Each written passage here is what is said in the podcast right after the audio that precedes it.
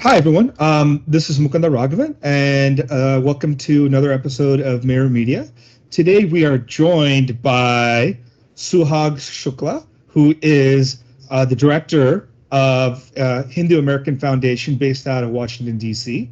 Um, and she and her team have been, to be honest, one of the most vibrant and vital organizations within, I mean, we say North America, but primarily America, uh, the United States of America, in addressing both cultural, um, political, and media issues that the Hindu community at large deals with. So um, it's a pleasure to have Suhag on today, and I kind of want to open the door for you to to introduce yourself and kind of uh, let's just talk about your background first before we get into the other topics because I think it's uh, um, it's one of the things is when we have these kind of podcasts, and a few of these have popped up over the last few, probably last year, to be honest. Like I think there's uh, Kushal's and Shams, um, and you've been on both of theirs, and I think you've also yes. been on uh, Brown Pundits. Um, I have taken my rounds. yeah, uh, but it's it's an interesting new ecosphere that we're having uh, with all these brown people with cultural ties actually being able to talk about our culture and our history and traditions and i think it's it's more than time that you guys actually came out and started talking with us instead of talking to the the the, the non-Hindu public in many ways about the idea of Hinduism and being Hindu outside of India. So without further ado, uh, Shukla, uh, I mean, I mean uh, uh Suhag, welcome to the show.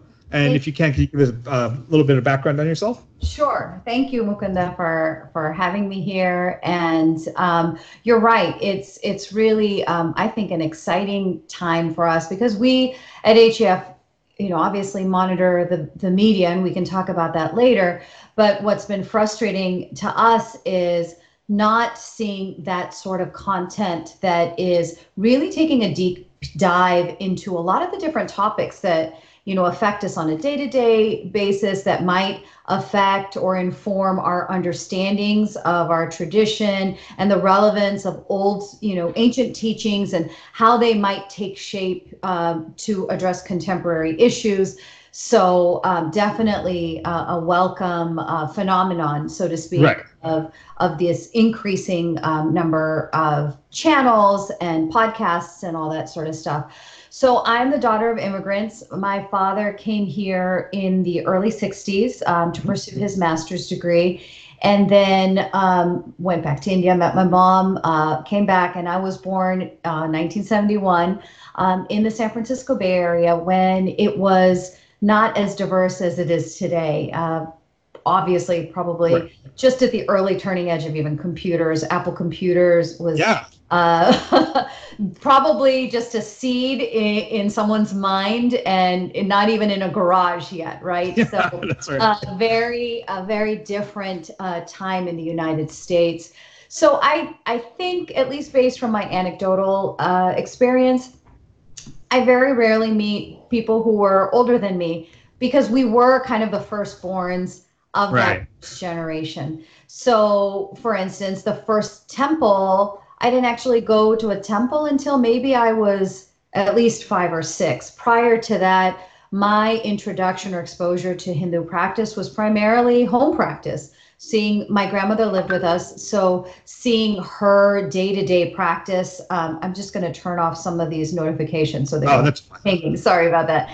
Um, but um, you know, seeing her daily home practice, uh, she used to record reading the Gita out loud. Um, and yeah. so hearing that, and then um, just in the times that we sat with her, we would hear the stories of Prahlad or Dhruva or Mirabai. Uh, yeah. So that was kind of my earliest exposure to the tradition, uh, really a familial um, setting. Uh, and then you started seeing kind of the expansion of the community and institution building so that first level was the linguistic groups. So right. Gujarati Samaj is where I started seeing the cultural practices. Then temples started emerging, and then um, finally Bal Vihars. Uh, yes. So um, as I started becoming a teenager and asking a lot of questions of, you know, it, it just wasn't enough for me to just do what I was told. Yeah, yeah.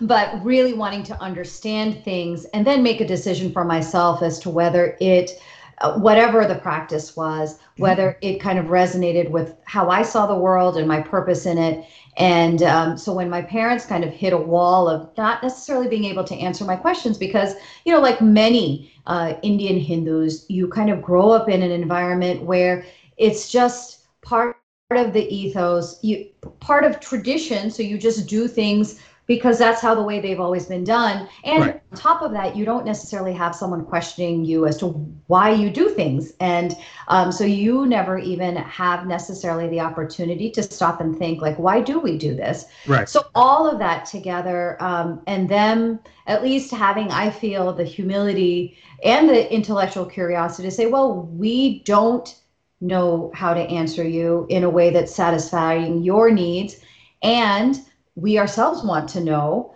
and so that's when uh, they started asking around and, and we discovered that Chinmaya Mission had just started um, Right. and so i started there and my journey um, in still wanting to learn about the tradition and the philosophy continued and ended up manifesting as a bachelor's in religion Right. um, so it's something, uh, at least in terms of wanting to know about our tradition and um, the history, has I think that seed was planted very early, probably from a past life or or whatever. so I, I, just a, a couple questions. So you're, I mean, I, I, I, it seems clear that your family's Gujarati. And you guys came in mm-hmm. '71.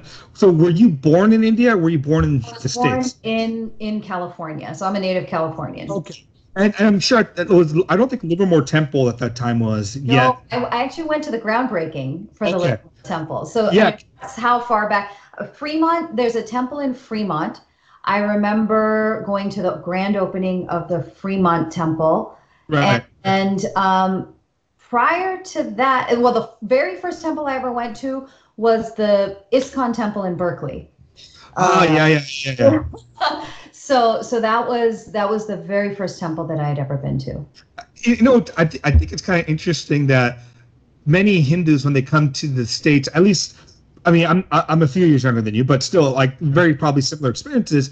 Is their first sometimes their first exposure, especially in the early, uh, I mean, 70s and 80s, was actually to ISKCON first Yes. before to any sort of uh, like. I mean, I, I don't want to say ISKCON isn't native, but like a native traditional temple that probably we're used to nowadays, right? Like ISKCON's, uh, it's they're Hindu, but it's it's I don't know if they consider themselves Hindu. It, it, that- that's always been like a in between like a, a dialogue within their system. But um, for me, it's it's a very Hindu system, right? Um, Absolutely. I, I mean, the I think the the most accurate um, description that I have seen or s- self-identification is being of the uh, being of the Hindu Gaudiya Vaishnava tradition, which I think you know that that is a good uh, comprehensive description. Um, right. but- But but it's also because it's it's composed mer- mostly of non-Indians. Mhm. It it, has it, it it doesn't have all the the cultural. I, I wouldn't tra- uh, not trappings, but the I would say flowerings that in, we have within each of our cultures. Like a Gujarati temple will be different from like a Tamil temple or Kannada temple or Sure. Bengali temple, right? So well, it, so I, I, you know, I think that in some ways I actually.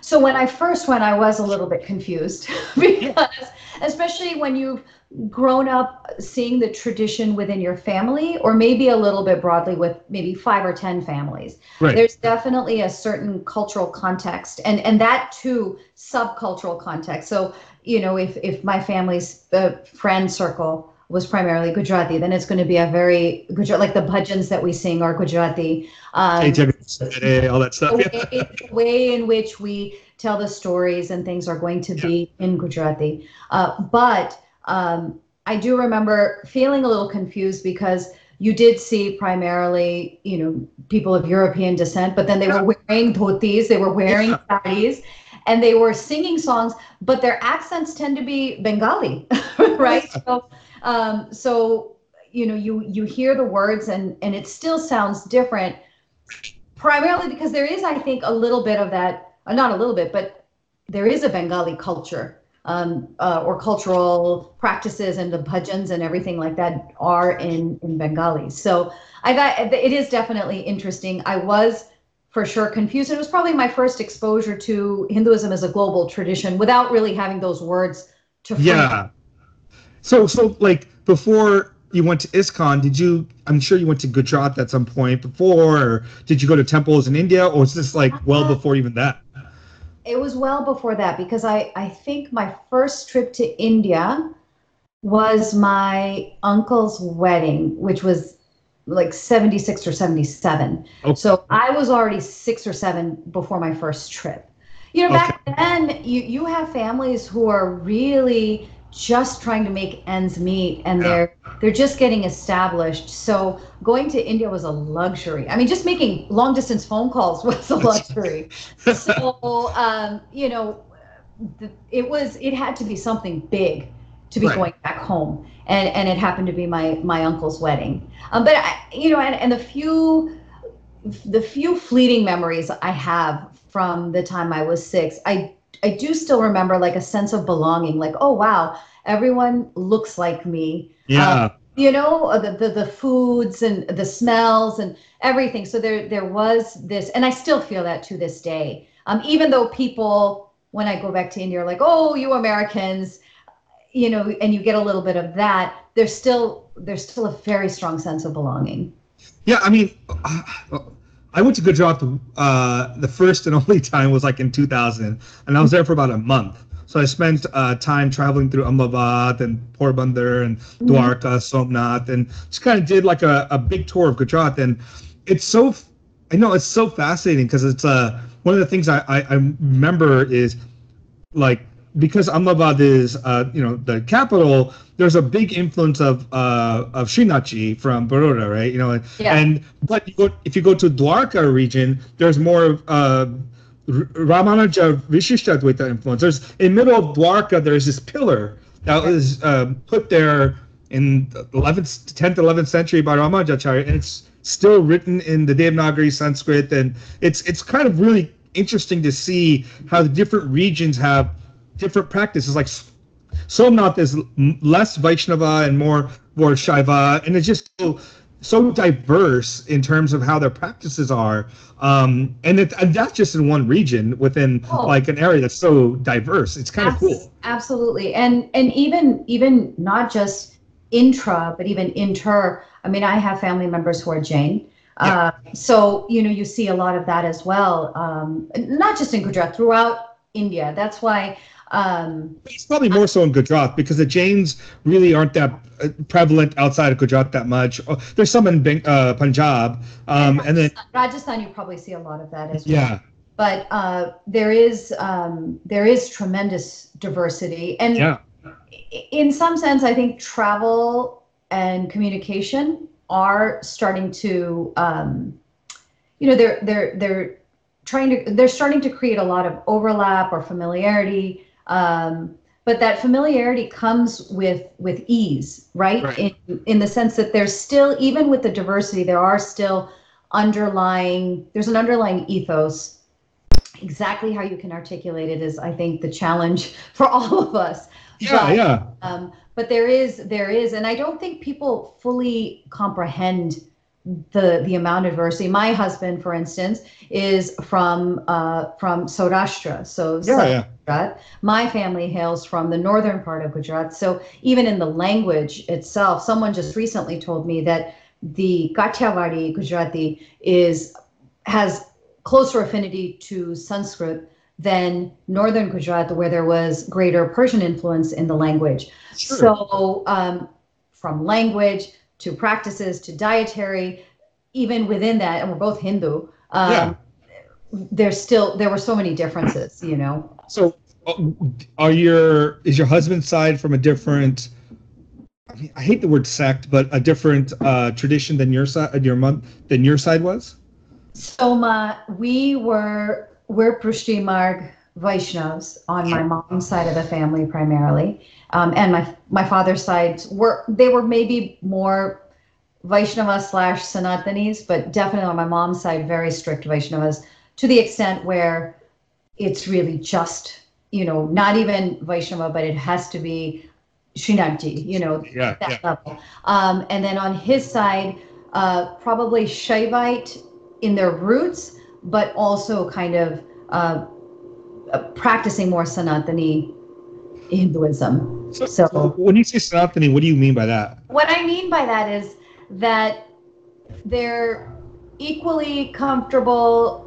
So my so so my Asim's maternal grandfather, for instance, strong Advaitin, Mhm. but then you know uh, took uh, Diksha from Prabhupada Okay. and practiced as a Gaudiya Vaishnava, Vaishnava for a while, then came back to Advaita, would be equally comfortable going to a Durga temple. And so there's just kind of, to me, a Sanatani is kind of like a pan Hindu practitioner who uh, isn't necessarily tied to any one particular deity or sect. And, um, you know, I guess that's the best way to explain it. Okay. I mean, it, it, it, Technical, but that's that's how I see it. Yeah, it's it's always difficult because like these, I, I think these these categories we place ourselves in are are unnatural in some sense Mhm. because uh, uh, it, it, it's a way we identify ourselves, but that's our primary identification. Where like many of us will probably go to any temple, worship any god, even though we belong to a particular tradition. I mean, I, I think within that's just the way like whatever Hindu term you want to call it is. You know, it's kind of porous. You just kind of move around wherever there's that gap. You go to that gap and you fill it in. Exactly. Exactly. And I think that in some sense, the temples here in the United States reflect that. Okay. So, uh, the Livermore Temple is a good example. Uh, the temple that we used to attend, we lived in Minneapolis for six years, but the temple out there in Maple Grove, where they have mini temples that are dedicated to different deities, and it's all housed under one building. And so, you know, on a Monday, if you just want to do Abhishekam, Rudra Abhishekam, or whatever, then Yeah. that's where you go and there's something going on there. Um, if it's Tuesday and you want to worship Hanuman, you can go to the mini temple, and it's all under one building, and everyone is there. Yeah. So uh, I, I don't see those types of temples in India, um, or at least I, I, I haven't run across one. It's usually, you know, it's a like Somnath, it's a Shiva Yeah. Um, and uh, Srinathji is a is a Krishna temple. So I don't see that, but I do I do like that because it um, it reflects, I think, our our internal way of being for many of us. Yeah, I mean, and also the difference is, um, I mean, obviously, like I, I, I live in LA, so we have the Malibu Temple, which is similar to what you said, right? There's like the there's the Vishnu complex and the Shiva complex, Mhm. and they each have you know the the deities that. The, the, the pantheon of deities that connect to that particular deity. Um, but in India, uh, obviously, the difference would be primarily is that the each kshetra or each location has its own history, its story, and uh, and they have what's known as a Sthala Purana, uh, basically connecting why that particular deity is worshipped there. And then when those temples built, they had to follow the agama and traditions, which which would limit the the deity to being one deity in that location In that, unless unless it was like a mergent deity like Harihara or Ardhanarishwara, you know, th- Mhm. that's a little separate. But yeah, I mean, in in this sense, also, I think for us, it's much more in the states. It's much more uh, it's about practicality, right? You, Right. you want as many Hindus to get to one place instead of having these separate separate little corners. Exactly, and and it's practicality, but I also think that we're going to see um, a shift in in the next ten or fifteen years, Really? result of critical mass. Okay. Uh, that you do see. So so in Minneapolis, Uh-huh. as an example, you had the main Hindu temple, uh, and you have all the deities. But now you know there's enough people who are um, Telugu speaking, and so they may want to build something in the Bay Area, for instance. There's enough Gujaratis that they want to have a, you know, Vaishnava Parivar, and it might just be uh, the the deity or the murti will just be Srinathji. So, Yeah. you know, if you have enough, Swaminarayan is another example. Yeah. You know, where. So I do feel that as the prosperity of the community grows, and there's enough critical mass where you know enough people can come together and say hey we do need this particular uh, temple and and not necessarily the pan temple then you know we are seeing that happening So how do you feel about that, though?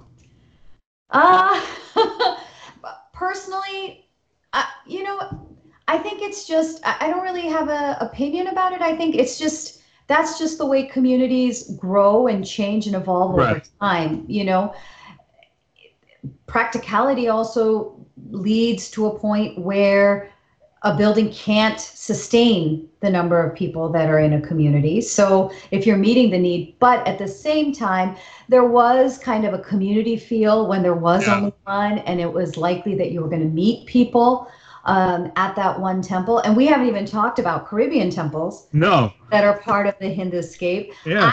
I personally really enjoy going to those because at least the ones that I have, I, I have attended uh, uh, Guyanese or Trinidadi temple in Florida, in Minnesota, um, and in New York. And they oftentimes, it's interesting to see what Hinduism looks like five, six generations out. It's Right. just a congregation style, but I, I like that where there's a sense of community where everyone comes together. You sit down for satsang, you have a lecture, Yeah. you sing some bhajans, you might do Hanuman Chalisa together, and then end with arti and eat together. Um, there is a sense of community that's that's developed as a result of that kind of congregational style, where some of the larger temples now, um, sometimes when they're so big, it almost feels like it's kind of like s- sitting at a restaurant eh, versus going to a food court, which is a really Yeah. analogy maybe and i don't mean to offend anyone with it but you know sometimes there's there's a counter you pay your $21 or whatever it is for archana and then you go but there's not necessarily or always um, ongoing programming that brings everyone that's under one Yeah. roof together Well, well I, I mean, the one thing I, I liked, uh, at least about the, the current way the temples are set up in the U.S. is, like last year we went for Durga Puja and um, Navratri. You know, they do Chandi Homa for nine days. So we tried to go. Me and Rachit went for like two or three times to to participate, and because of that, we were able to meet people from diverse backgrounds and and uh, both both Desi and non-Desi that are part of part of the mixture. And it was that to me is so cool because you might have someone from the Vishnu temple come down to or to the to this area and they see the Chandi Homa going on that they would never been exposed to. And I think that that that exposure is so important which which you you would get in india just by the nature of living in india right? You go from one place to another. In the us you won't get that. If you if you had like a temple that was just like say for just for krishna you're not and you that's the only temple you go to you don't get exposure to anything shaivite or ganesha or or or shakta or anything. And i think that's in, in, in the US, one of the problems that I see is having these siloed kind of communities, also based on linguistic groups, is that you end up only hanging out that linguistic group, and and it becomes very cliquish to me, um, in some sense. And and I get it in India, uh, for right or wrong reason, the breaking down the states into linguistic is a problem, and I also think just because I think historically speaking, no no uh no raja or or kingdom was broken up linguistically right? They had to deal with it. And now our identities are so based on our linguistic um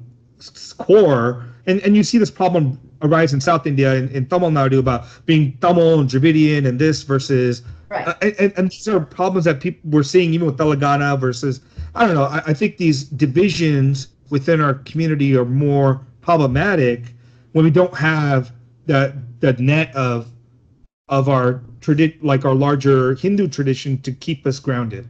Well, I, I do I do think that that is that is the unifying thread. Is that is that Hindu Hinduness, Dharma is our ethos, um, however you want to define it.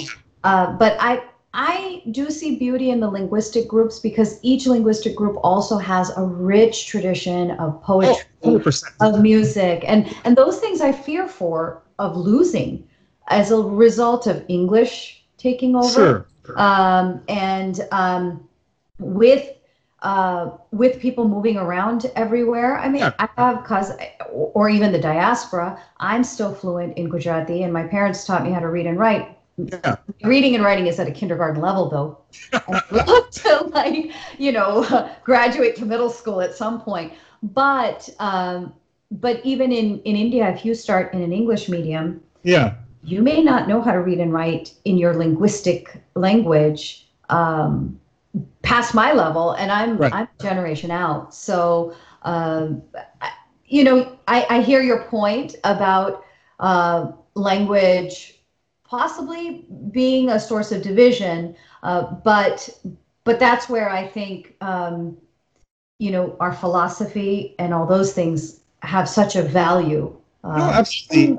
yeah. I mean, for me, like I growing up, uh, you know, like my dad's Kannada, my mom's Tamil. So in the house, we spoke. My we learned Tamil first, and then I learned Kannada by listening to my parents speak to each other. My mom learned Kannada to speak to my dad because she was like kind of like the the brothers, my dad and his brothers, are speaking Kannada. She's like, I want to learn what they're saying, and so she learned Kannada, and, all- and all and all the sister-in-laws learned Kannada, and all because like I think like 300, 400 years ago, my dad's side was Tamil, so they kept that Tamil tradition alive while in Karnataka. So they spoke, but being in Bangalore, you learn you speak four or five languages anyway. So growing up, I spoke Kannada, Tamil, and then I later learned Hindi. Um, and Sanskrit, my dad taught me from a young age. So I'm probably somewhere like uh, Sanskrit, probably like middle school, high school, maybe college. I don't know. I have to figure that part out. I mean, I can You're far ahead of me. That's on my punch list. Like once I'm a empty nester, which will happen kind of next year, um, that I can No. take up uh, Sanskrit.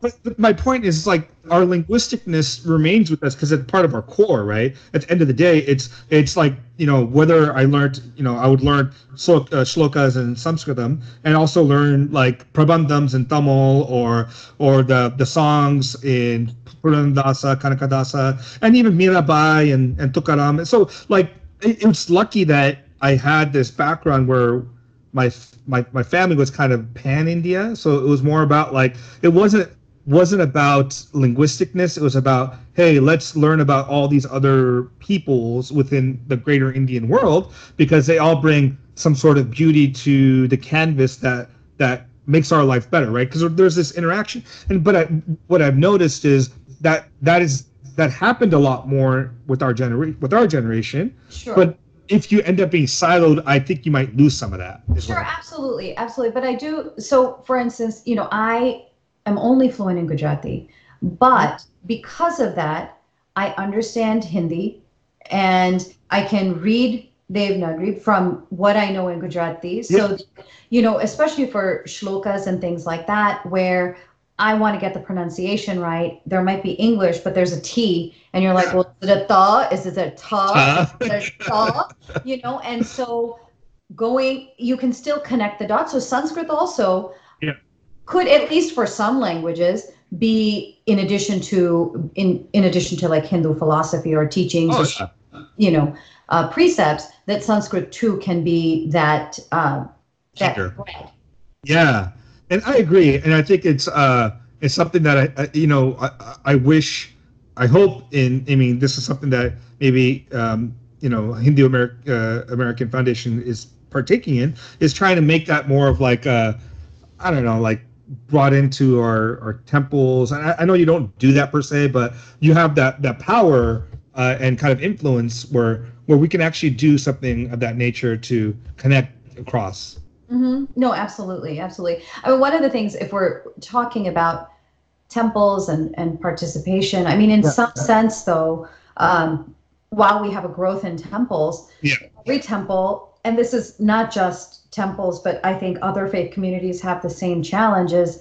Um, diminishing number of people coming, right? Yeah. And the challenge, I think, for temples in the United States are okay, we have a constant flow of, of an immigrant generation that you know from India has a temple as part of a central part of their lives and they're attending and they're maybe supporting but then what's happening to the next generation Yeah. are Yeah. they showing up um, and i think it, it, it depends um, on the temple and the community and the, the programming that they have but the one thing that i have seen where temples have been successful in ensuring that you know subsequent generations are coming is one education Mhm. and providing quality education on the tradition and then service. If, Yeah. if some sort of component that then takes those teachings and translates them to, well, what does this really mean for you in terms Right. of how you treat other people or how you serve your community or how, how you might treat the environment if you can connect the dots successfully, whether it's at the familial level Sure. or community level through a temple, um, I think there's some there's some opportunities there for the temples who have not incorporated those types of things. Um, So let me ask you on this. Um, I don't know if you guys have done this kind of work, but are is there a drop in from the immigrant population to I guess I mean our ABCD kind of uh, like I guess uh, population that's grown up in the U.S. Has there been a drop in temple uh, attendance? So Or so my experience is anecdotal. Okay. Uh, you know, in that I don't necessarily find my cohort yeah, in large numbers um, at the temples. Mhm. Um, again, that's super anecdotal. But uh, Khyati Joshi, who's a um, she studies this. She's a PhD in education and something else. She's a PhD, but and I can't remember exactly the topic, so I don't want to be quoted on that. But Yeah. she actually has written a book on this, and she followed generational trends Mhm. and uh, from what I remember of her findings, she was finding kind of a drop off. yeah, That even if someone had gone to, say, a Balvihar or a Yeah. temple as a child with their parents, the likelihood of them continuing um, dropped. right. And there were a variety of reasons. One Sure. is comfort that you might uh, you might have learned you, you know certain aspects of the tradition, but then when it comes to just that person going in on their own, there might be a level of intimidation. There might be a level of not feeling connected to the community. yeah. So, in that sense, uh, our temples are going to have to evolve to meet those changing needs. If they stay as they are, there will be a segment whose needs are met. right. But I think there's there's also other segments um, whose needs may not necessarily uh, be being met right now, and there's opportunity there. you know it's I, I will put I, I will say this. I think so there's a temple in in southern california in norwalk. It's called sanatana temple. Um i don't i'm sure you've heard of it. Uh it's it, it's right next to the it's right next to the Swaminarayan temple and the one thing i think they do a really good job about actually is um during navratri um and actually even when i was in college they would hold garbas, right? They would hold garbas at the temple itself. They have a separate location where the garba was, but it's part of the temple temple premises. And I think, and, and there was a good, um, uh, uh, two big Gujarati communities in the area, the Bhaktas, and I think the uh, certain Patels were use that as their home temple. Um, and and that built, I guess, uh, links and anchors within the community to the temple. So that temple like sponsorship or uh, what is it? Attendance hasn't really dropped what i've noticed. But somewhere some someplace like the malibu temple um the attendance i could tell has dropped or it's primarily like Im- the immigrants. Um just because i don't think they do as much in terms of uh, the cultural programs or connecting right? And and that's a problem i think that, That- other that's another have. that's another way in which you can continue to draw people right? Yeah. is are those celebrations the festivals um, through garba or through diwali programs yeah. or celebration of holi. And that's also those are also good opportunities to educate the public yeah. uh, the broader public about hinduism um,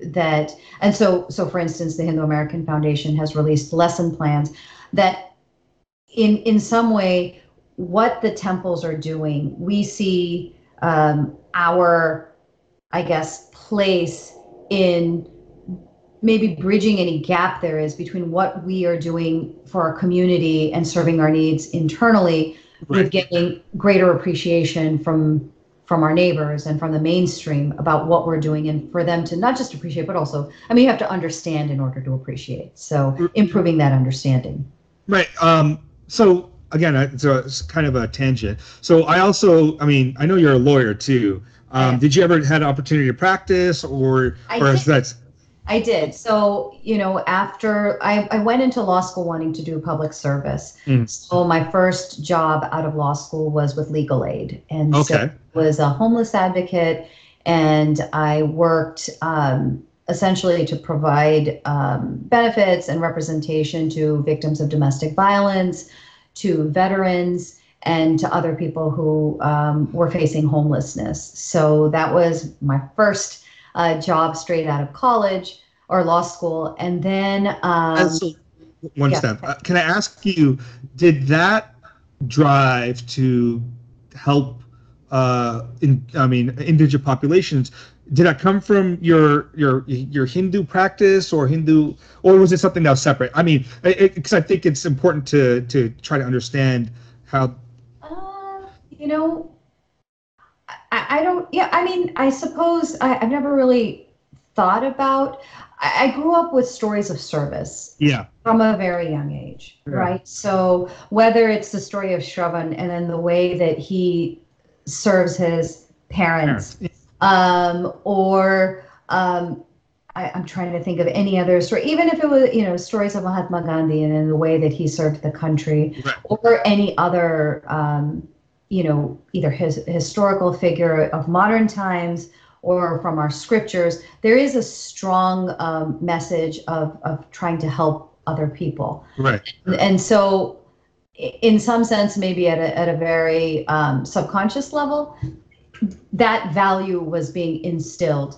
Uh, my um, my grandfather on my mother's side was a freedom fighter, Right. and uh, so even within the family, when there's stories of, of service, Yeah. you just hear that they're spoken about in very respectful terms, and and so even if it's not like this is why we need to serve, you know, Right. that's not the message, but but you get the subtle cues, um, and so certainly that was. At that time did i articulate it as well all my fellow human beings are uh, fellow atma and i don't Yeah. necessarily articulating it in that in those terms. Today do i see it that way? Probably. Uh, Okay. because my own understanding of of the tradition and um, maybe it also being internalized um, more through different practices.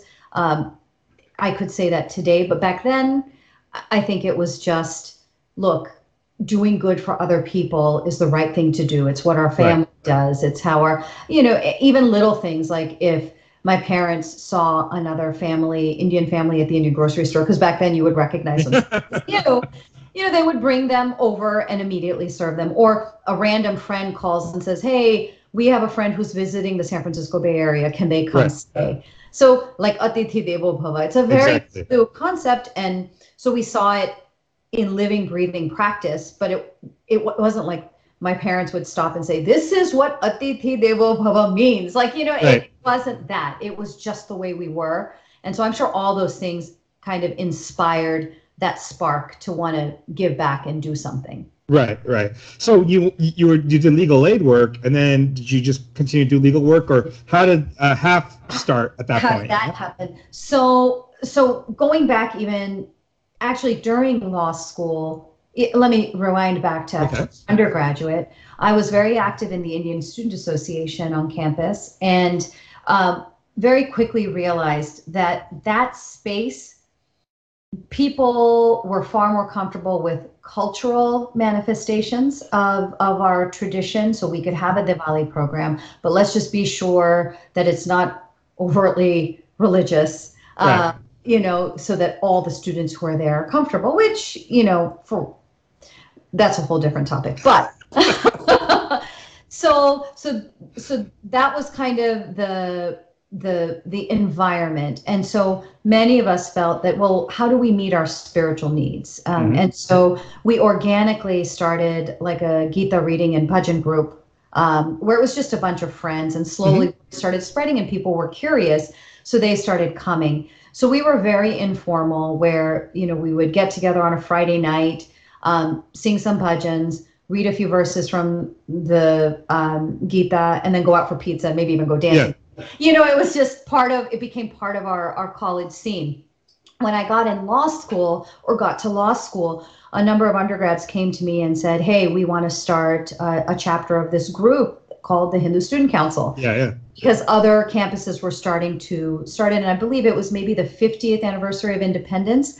Um, and so they were doing some sort of like pan uh, country celebration. And so i think the students at university of florida thought okay this is a good opportunity to start a chapter so um, i did help um, them establish a chapter there. Interestingly enough, there had been some pushback um, from some professors on campus about starting Hindu Student Council because of associations with the VHPA Yeah. and blah blah blah. So that was probably my first taste of the internal dynamics um, Yeah.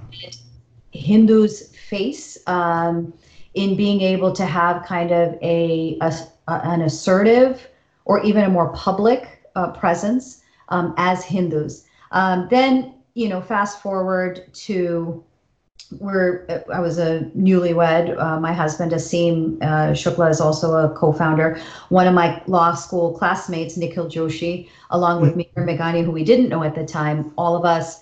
Um, so Nikhil, Asim, and I were starting to write letters to the editor and really kind of tapping into um, some of the biases that we were seeing in the media. Meanwhile, Mihir is uh, kind of doing the same sort of thing on his own.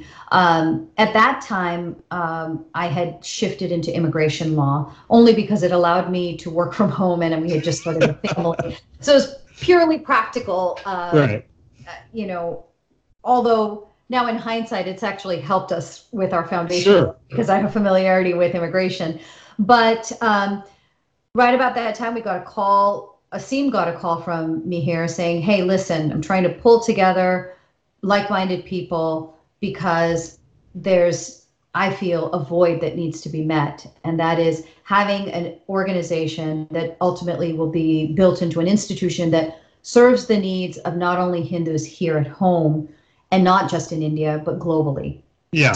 and and so and he said but the thing that i'm interested in doing is i've been having a lot of conversations with muslim groups with uh, jewish groups and christian groups and the key to their success has been professionalizing so having a professionalized model and so we we took the bait um, you know see, Asim here probably got a two for one deal or maybe a three for one deal with us because he initially called Asim. I said I want in, and then Yeah. Nick Joshi in as well, and there were a couple of others, and and so we just kind of started really very idealistic, wide Yeah. I would say now in hindsight, like what are we thinking? Um, but uh, you know, it took took a handful of donors who we used to give this. I think back, and it's kind of funny. We had almost like a forty five slide deck.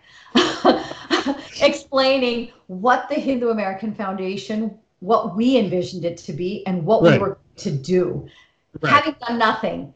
But I think that there were a few, you know, angel donors in the community who said, here is this next generation wanting to fill a space that we haven't yet. They Right. saw the value and, and and and they trusted us. And and from there, you know, within two or three years, we were able to hire our first staff member. So Wow. our work got to a point basically where I could no longer do my day job and also help with with HAF and everyone else had their day jobs as well. But um, in some sense the degrees that I pursued really um, had I not known HAF I would have applied to HAF anyways. I have a right? I have a bachelor's degree in religion. I have a law degree uh, and so um, it worked out perfectly um, and and I haven't looked back I just celebrated 11 years on staff though I'm a co-founder. Wow. So HAF Right. is 16 years old,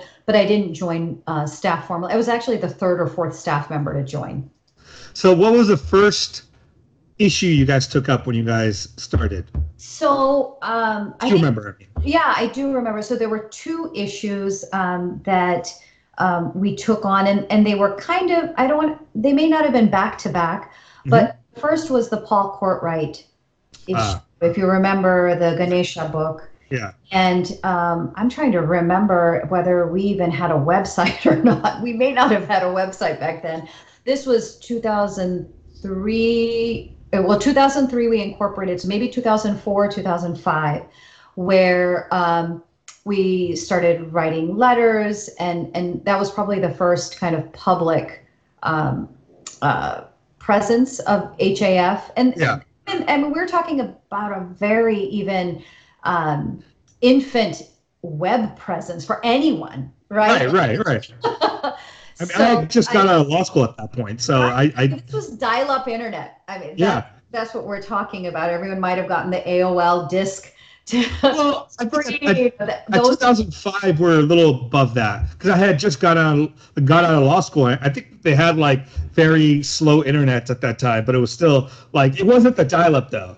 Well, so it, it would depend on you know we were we were still in residency, so we still had dial-up because the Oh, was a little bit more expensive, I think. But uh, but this is this was that kind of time.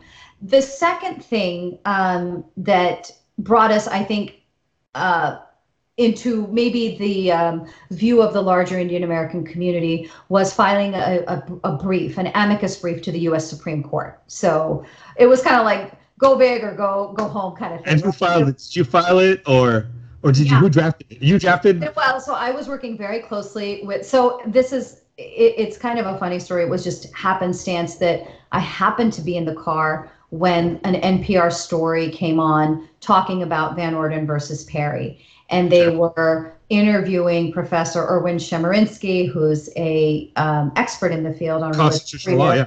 separation of church and state. So um, heard the story, and I thought, wow, this would be kind of cool. You know, a, an American issue in which there's a Hindu voice. Called up Professor Chemerinsky and said, "I'm from the Hindu American Foundation. I don't even know if I'd ever actually even articulated it that way." And he said, "Well, tell you what, there's a national calling call conference call." That the Americans United for Separation of Church and State and the ACLU and a number of uh, Anti-Defamation League and a number of other advocacy groups are joining in on. So, day later, I'm on this call and I said, "Well, I'm here from HAF and we'd love to file a brief, but I don't know the first thing about it. I mean, I had written a brief for moot court. That's right. We all did. yes, it counts, um, or is the requisite amount of experience to know. So I think it was um, Americans United for Separation of Church and State who started putting out feelers for a um, for a firm that would help us pro bono. Meanwhile, I end up talking to my brother-in-law, who was a patent attorney, um, Goodwin Procter, and he said, "Hey, we have folks who might be interested." So they took it up, and so we had a pro bono firm, and I worked very closely with developing the arguments. And and then before you know it, you know, I went from writing a moot court amicus brief to straight to the Supreme Court, which is uh, pretty cool for. for That's pretty awesome. Did you ever get the opportunity to appear? No, I mean I attended the oral argument. Yeah, yeah. And um, so that was actually my first time in the Supreme Court, which was I have not was- been yet. Yeah, you should, and visit our offices in Washington, D.C. as well. Uh, but after filing that brief, it was really interesting to see what the community reaction was. Yeah. And there we, I think, identified another opportunity um, for HAF and, and what our mandate should include, and that is educating our own community about our rights. And so one of the letters to the editor was, you know, America is a Christian country why are we rocking the boat? We've been welcomed here. Yeah. So, you know, I think that also maybe reflects a generational difference um, for those of us born and raised here. We don't feel like guests in this country. Yeah. We are American, right? Right. And so, you know, uh, filing an amicus brief or, you know, I don't know, filing litigation or or participating in a public process is very much a part of being an American. So, um, so that was a nice uh, wake up call in in the sense of, oh, okay, you know, we did this, but Right. the community might be somewhere else on it. So um, that kind of, I guess, sparked your your drive to do education.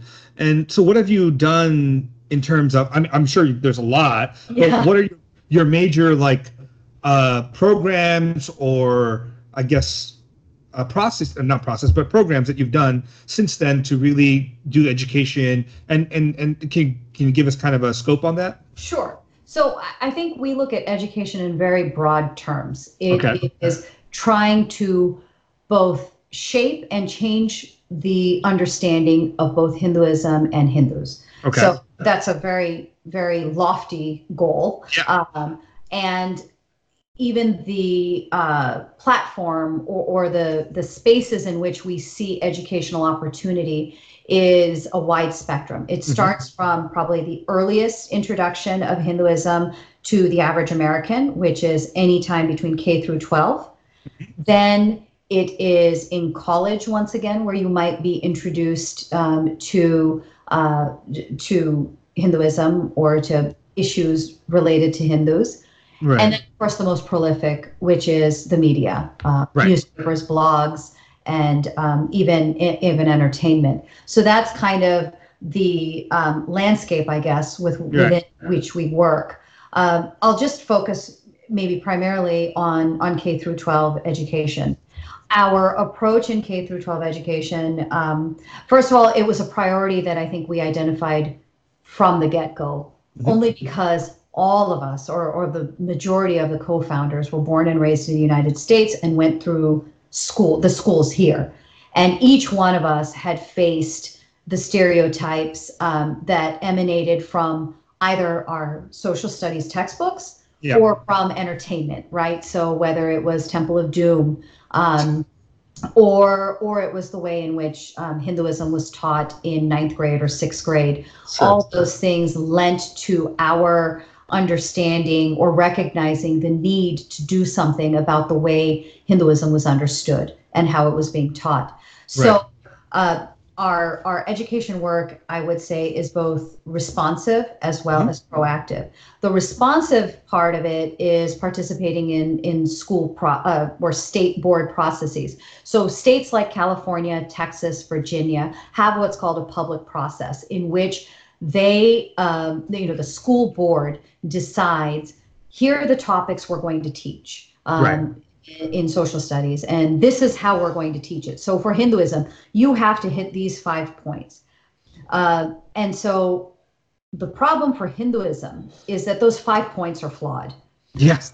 When you get to those, if, if the foundation is flawed, then everything coming from it is going to be flawed. Right. Uh, so in California, you know, one of the first one is study the caste system. It just starts right. off right there. It doesn't even talk about uh, oh, and then uh, study the um, Aryan invasion, and yep. and you know, I study the role of women.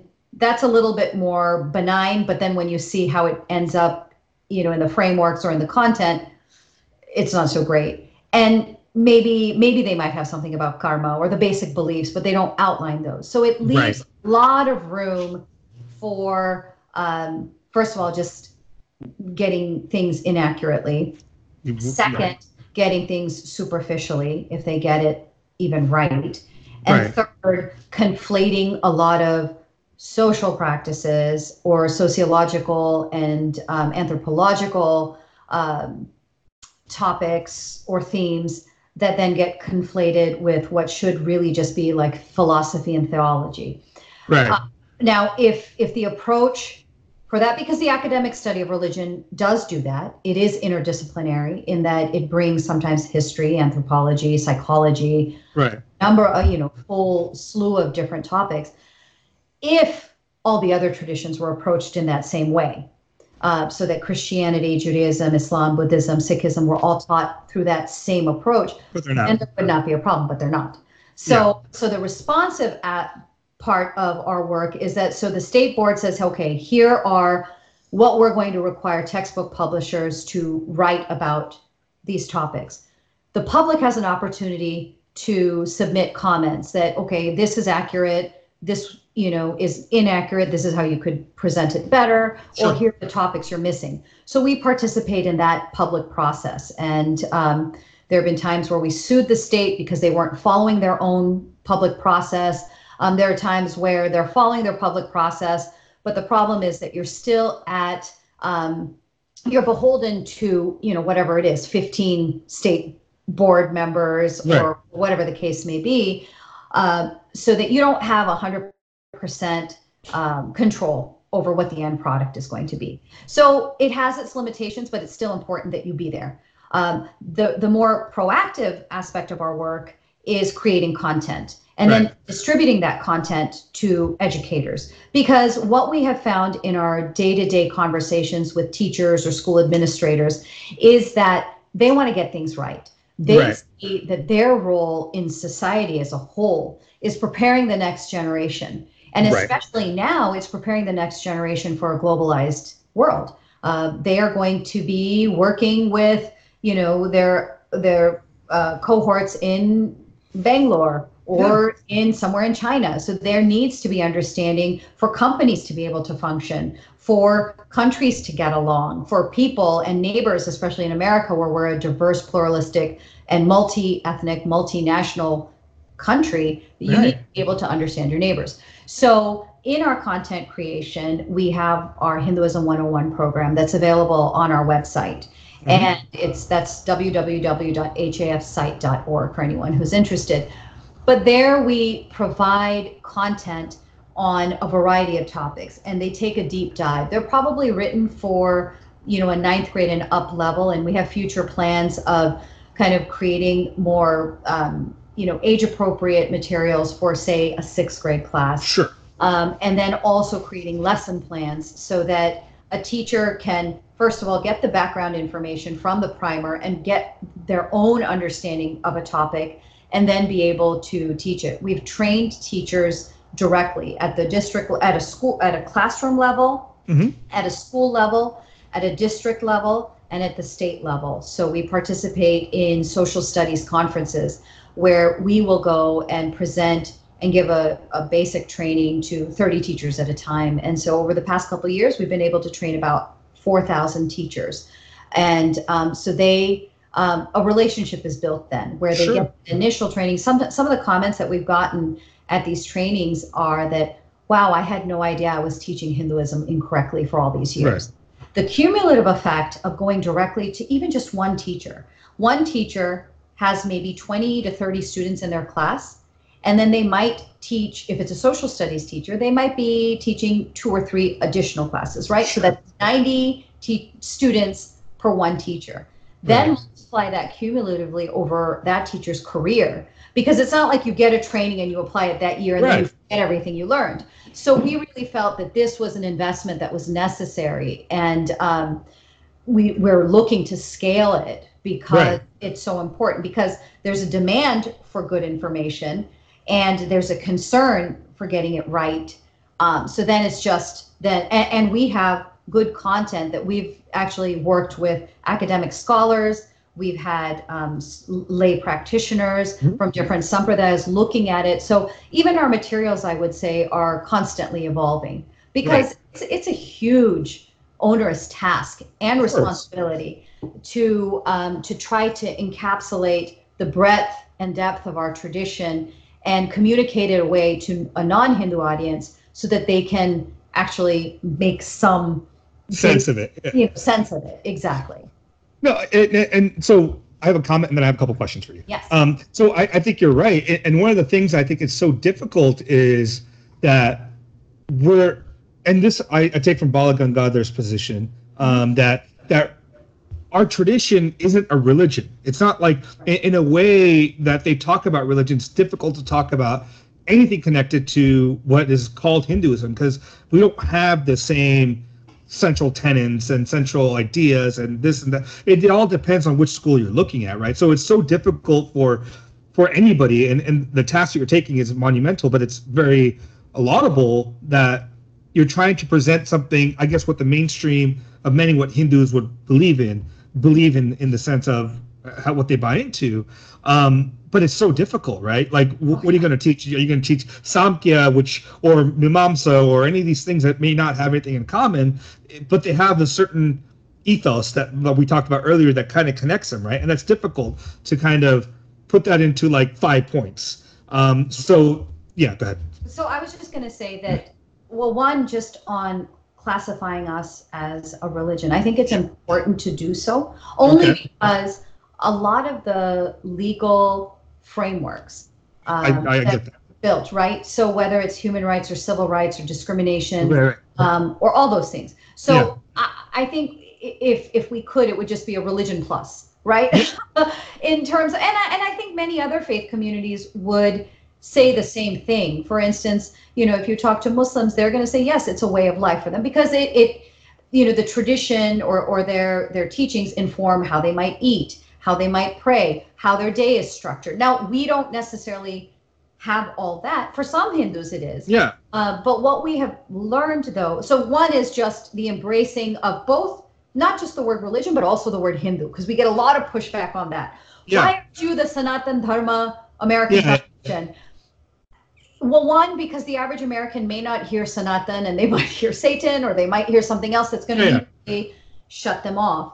Um, Sure. But second, look, it's a word that's used to describe us, but we've never, if we don't own it, and then we relinquish the right and the responsibility to define it, right? So I, I- think I think you're totally right. Like we have to accept the term, and I had a, a dialogue with even Sean where I have issues with the term, but I accept it. Right? Like Right. I, I, I it, and I agree with you from a perspective at a at a legal level that we have to define ourselves in a religion, just because the framework of most legal systems in the world is built on the uh, in some sense Judeo-Christian, later Anglican, and and then the system that requires that we have that distinction. right. But from a conceptual level, I I tend to be we we're not a religion. We are opposite of what these religions are because the term religion has have to have a set a set of beliefs, a founder, a book, a this and that. None of those things we have. So we're we are kind of the anti-religion religion, if you want to call it. Sure, but there is there are um, there are shared concepts. I would say in and and when I say shared concepts, and I had I had a conversation with Kushal about this in terms of like say if you included it, you know, he has a definition, and I said even if you include the Vedas in there, Yeah. the traditions you're talking about are, are the Vedas are there, and it's either accepting them or rejecting them. But there's still certain concepts that come from there, like so dharma, Yeah. right? Karma. Now, how you interpret that is is different. So now I don't know that you can say that. The, I don't like to use the word beliefs for those things, right? Right. They're still they're they're concepts, they're philosophies. So I do think that there are there is that thread that that we could possibly find some semblance. Uh, look how many couching words I'm using. Some semblance of, of consensus there, and I, because otherwise, otherwise, there is something that pulls us all together. You Well- are right. So there is something, and Well, what I- that exactly is. Maybe that's that's what Hinduism. and, this is uh, what I call it's like this. What I consider is this stream of consciousness that's so it's varied, but it's like the stream. There's there's outlets. Like for example, like even the term astika and nastika is not about belief in the Vedas. It's actually the term itself is about the acceptance of the divinity of the Vedas. So even Buddhists will, will accept, for example, the Vedas as long as it agrees with their their uh, uh, their, their thought process, but they don't expect they don't accept the apaurusheya nature of the Vedas, right? so Sure, which is so I- in that sense, the not like sanctity of or whatever the word you want to use. right. Uh, so it's not an issue of of oh th- th- we reject this book. No, it's just we don't accept it in this context. We So- accept yeah Right. So there's non-exclusivism. right Right. There's there's something that's there. There's there's pluralism. right um, which you know both of those are maybe two sides of the same coin and then there's there's a quest for truth right uh, there's um, there's freedom i mean there's a lot of things now and maybe all those are what make up dharma i don't know that's that's a whole intellectual conversation we can go down that road but but maybe maybe we save that for another conversation but um, I, I do think what we have learned over the years to get the depth and breadth is learn couching terms, right? And maybe that's where a legal thing comes, where some Hindus believe this, others believe this, or some Hindus practice it this way, others reject this. So ensuring, and and we've had a lot of people call out. Interestingly enough, um, I think that a lot of the understanding of Hinduism largely has a Advaita bias. yes hundred percent So, Yeah. so the people we hear from most are Dvaitas. Hey, Yeah. why did you write it this way, right? And Right. we're we're like, you're right. Let's fix it. So that's what I mean when I say that our our our content is ever evolving. Recently, with my conversations with Kushal on on Right. atheism, he's opened my eyes to something that we probably need to incorporate and 100% we do. and study more so that people understand. I mean, it, it's it's it, and, and this is what I'm saying is it's like the work you're doing is so laudable in this sense because what you're trying to do is take something that's so complex and so diverse and plural and, and try to put it into kind of a packaging that where you can explain some stuff but kind of leave it open-ended at the backside where you're conveying some truth that allows your teacher or or your the person that's not acquainted with the tradition or traditions to be like oh wow this is something i never thought about and that's it's a way for me to think about it but also to give them that sense is but this is only a kernel right it's, it's like Yeah, having yeah, a little absolutely. taste right and, and, that, and that's tough to do Yeah. especially when you don't have the time for for like hours to sit around to to talk about this stuff Completely agreed. And so, you know, these teacher trainings um, have been a good opportunity for that, where we, after we build a relationship, there might be that preliminary. It's like the 30,000 foot view of Hinduism. But there are a lot of teachers who come back and say, well, what next? Yeah. What more do you have? Right. So we have had a good partnership with um, like the Sri Shiva Vishnu Temple um, in the DC metro area, where we will host like an intensive for a weekend. And Okay. teachers are coming in. So in it, so that's where we take a deeper dive into where maybe they had a Hinduism basics training.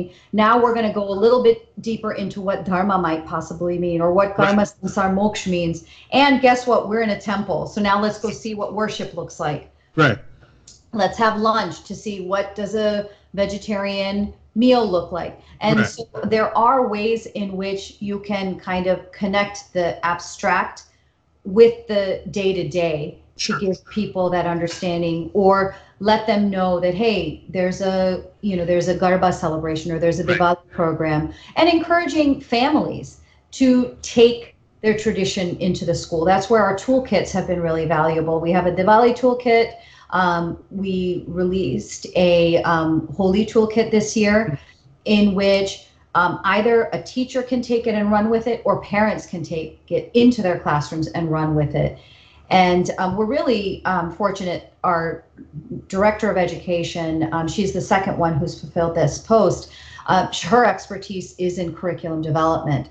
So we've been really fortunate to have brought in that kind of talent. And that's a, that's another i think um, it's a it's another milestone for HAF in that thanks to community support we've been able to actually uh, make good on our promise to have a professionalized model Right. but you know first it was a lot of folks who were we were kind of either co-founders we started as volunteers and became staff but now we're in a position where we are hiring and, and people are coming to us wanting to work for HAF. They don't Right. see it like this big risky factor.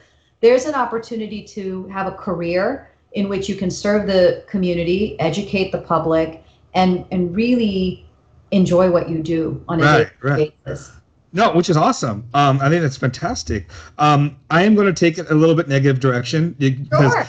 Not negative, but it's a it's a negative thing for what Hindus had to deal with. So in your initial part, you talked about your your first your like you had your proactive, and then you had your your first section, which is your your on your education side, kind of dealing with what the textbooks and so on, right? So this goes back to like 2005 when you first started the the textbook uh, issue with California. I think uh, you guys were uh, kind of spearheading that, right?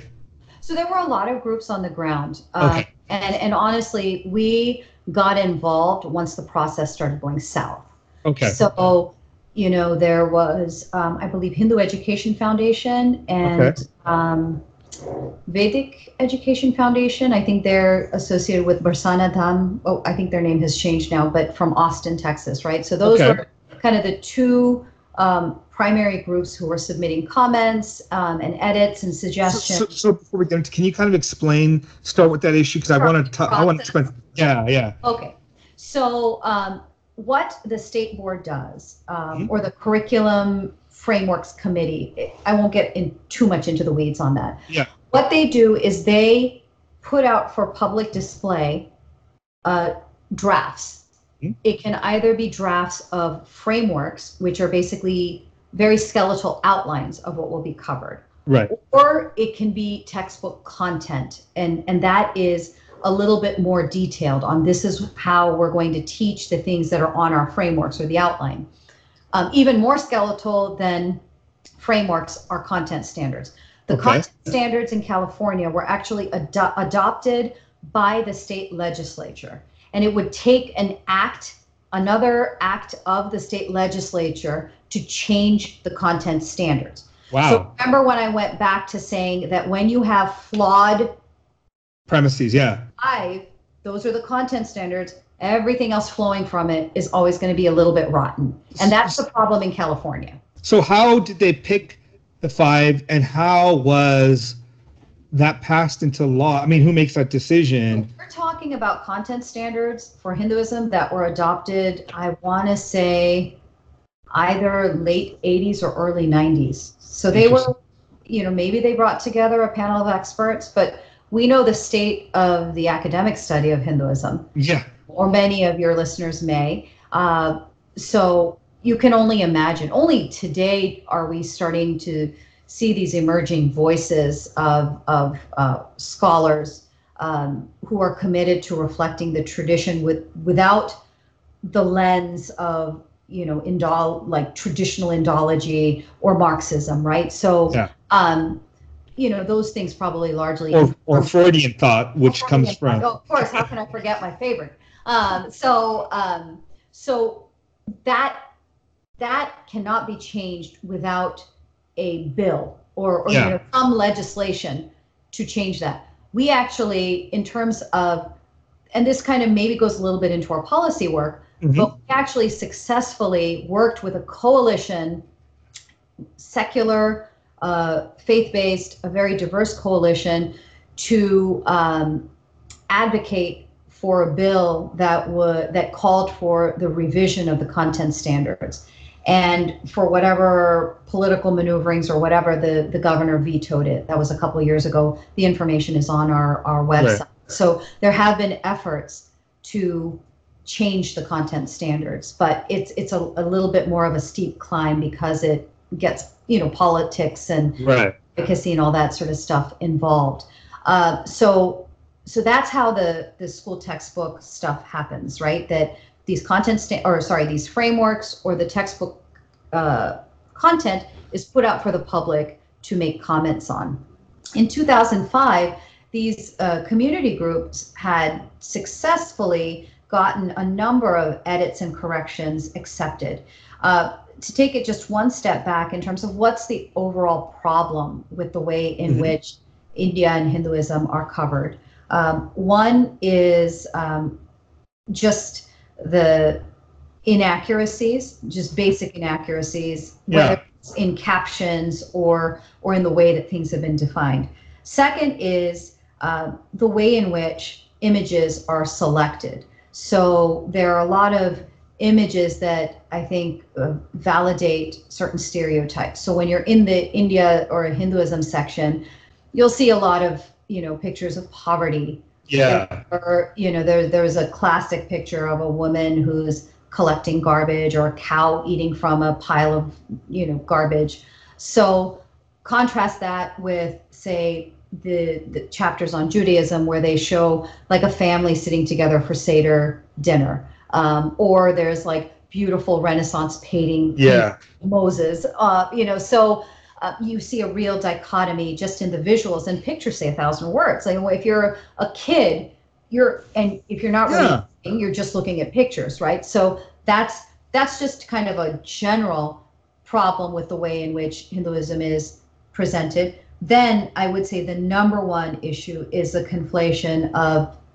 caste-based discrimination and Hinduism Yeah. uh, this this particular topic takes up sometimes half of a unit on on Hinduism, which maybe you're lucky if it's six to ten pages. Right. So there's a disproportionate focus on social practice. Now, this is not to whitewash history or deny the fact that caste-based discrimination is a reality in South Asia. Uh, Sure.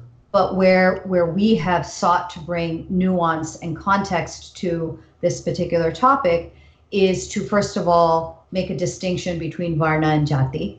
Sure. Uh, varna being a philosophical concept and and actually being the underlying uh, conceptual framework to personality types, which is the heart of a lot of psychology today. sure.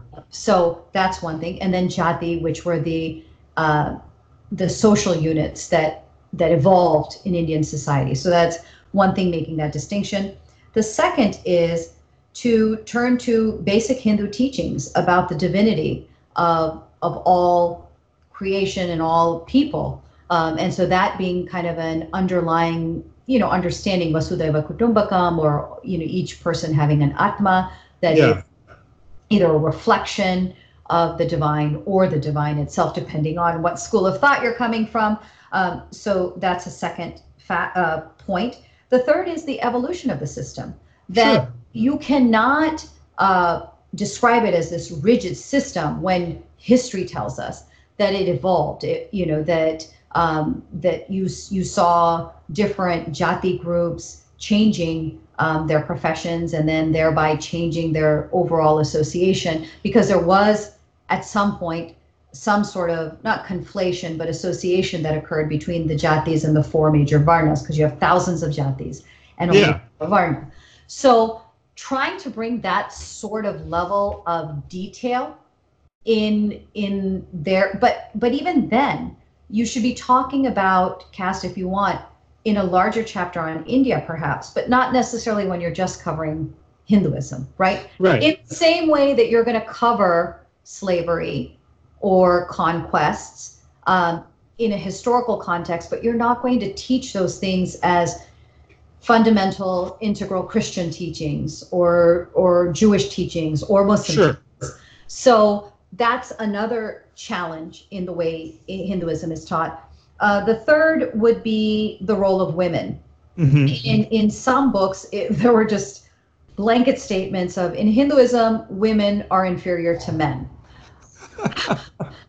okay uh, let's talk about navratri let's talk about shakti Let, I mean, let's even talk about the pillar of many households let's talk about matriarchal societies in kerala like come on like seriously I, I mean, it's it's it's crazy to me because like one of the first things I learned was Satyam Mata Pita Jnanam Dharmam Bhrata, right? The first thing that's the the truth is mother, right? This is like, and then second to truth is knowledge, which is father, and it- it's its idea is, and, and this is a crazy. The women are foundational, like even in our tradition, like a, a man is not considered complete until he's married, and it- that when he is married, he can't do any of his rites without his wife. It, it's it's it's it's it's literally requires them to be together. Like men and women have to be together. right so the, when you when you simplify that now contrast that to Yeah, the the description of women in Islam, for instance, yeah, that Islam conferred onto women more rights than the pre-Islamic society.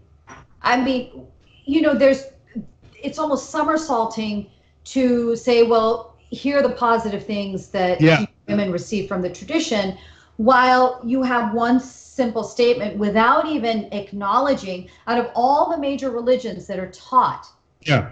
in in in middle school We're the only ones that worship the women. The only one that acknowledges the feminine divine Yeah, and you have no mention of that so Right. that's that's another area that's deeply deeply problematic and then going back to kind of the inaccuracies sometimes a chapter on hinduism may not even like they'll have dharma but dharma is somehow defined as only caste duty and nothing else you know so you don't hear about concepts of like ahimsa ahimsa might come up actually in the chapter on buddhism Yeah. so then you have a, then that last kind of theme in which uh, inaccuracy or or un, lack of parity creeps is that buddhism is somehow it's taught as being a improvement oh see hinduism with all these problems with their women and their caste problem and all that well now buddhism came around and it sought to improve all the bad stuff. Right. Um, and so it was like, you know, a reform movement or what was it? Possibly. No, no, Well- it wasn't. You know what I mean? The point is that you could make that argument, but a lot of things. Can you imagine a school textbook that said, here's Judaism, but they had all this stuff wrong with it. So that's why Christianity came about. But then Christianity also had all this stuff wrong about it. And that's where Islam came in. Like you would never see that sort of presentation. You wouldn't say. And I mean, you can't. also, sorry, Sikhism is also oftentimes presented that way. But, this is the problem is again. I mean, when you go back to the the actual sources and and and even the the the the the works from that time period, it's never a sense of Buddhism wasn't a reform. It was another monastic path. I mean, uh, it's, it's, it's- like most Buddhists, and and this any scholar of Buddhist will tell you, would be every day at home practicing Vedic world. They would do yajnas. They would kept their caste or jati or varna. They kept it. They didn't discard it. That's what they. They would just follow that when it became to the most monastic path because Buddhism is a monastic path, just like Jainism is. It's a. It, I mean, and, and this is what the textbook should. I mean, they should say a lot of things, but there's there is Shramana path, which is different from the Brahmana path, right? Mm-hmm. Which is the path with most people should follow, and the Shramana paths, which Jainism, Buddhism, were were basically meant to be monastic paths. It wasn't reform; it was a way to deal with the world by discarding the world. But this goes back to colonial era narratives, Right. Right? And and so um, those colonial era narratives still largely inform the textbooks because they still largely inform the academic study of religion. What we're, Like, what we're starting to still right is is also those Marxist narratives, right? Yeah. Like when it comes to caste, it's almost a mishmash. Uh, I haven't seen Freudian, I guess because for K through 12 they have to keep it, you know, G. But, That's uh, but I have not. I, I I'm definitely seeing, um, you know, more of those Marxist narratives. Yeah. That's also largely because of activist academics, um, South Asian activists um, slash academics who. So in California, that's what happened, right? You had community members who had were beginning to see some success at the 11th hour Uh huh. academics wrote a letter, um, and I believe Michael Witzel from Harvard was the Yeah, lead. yeah.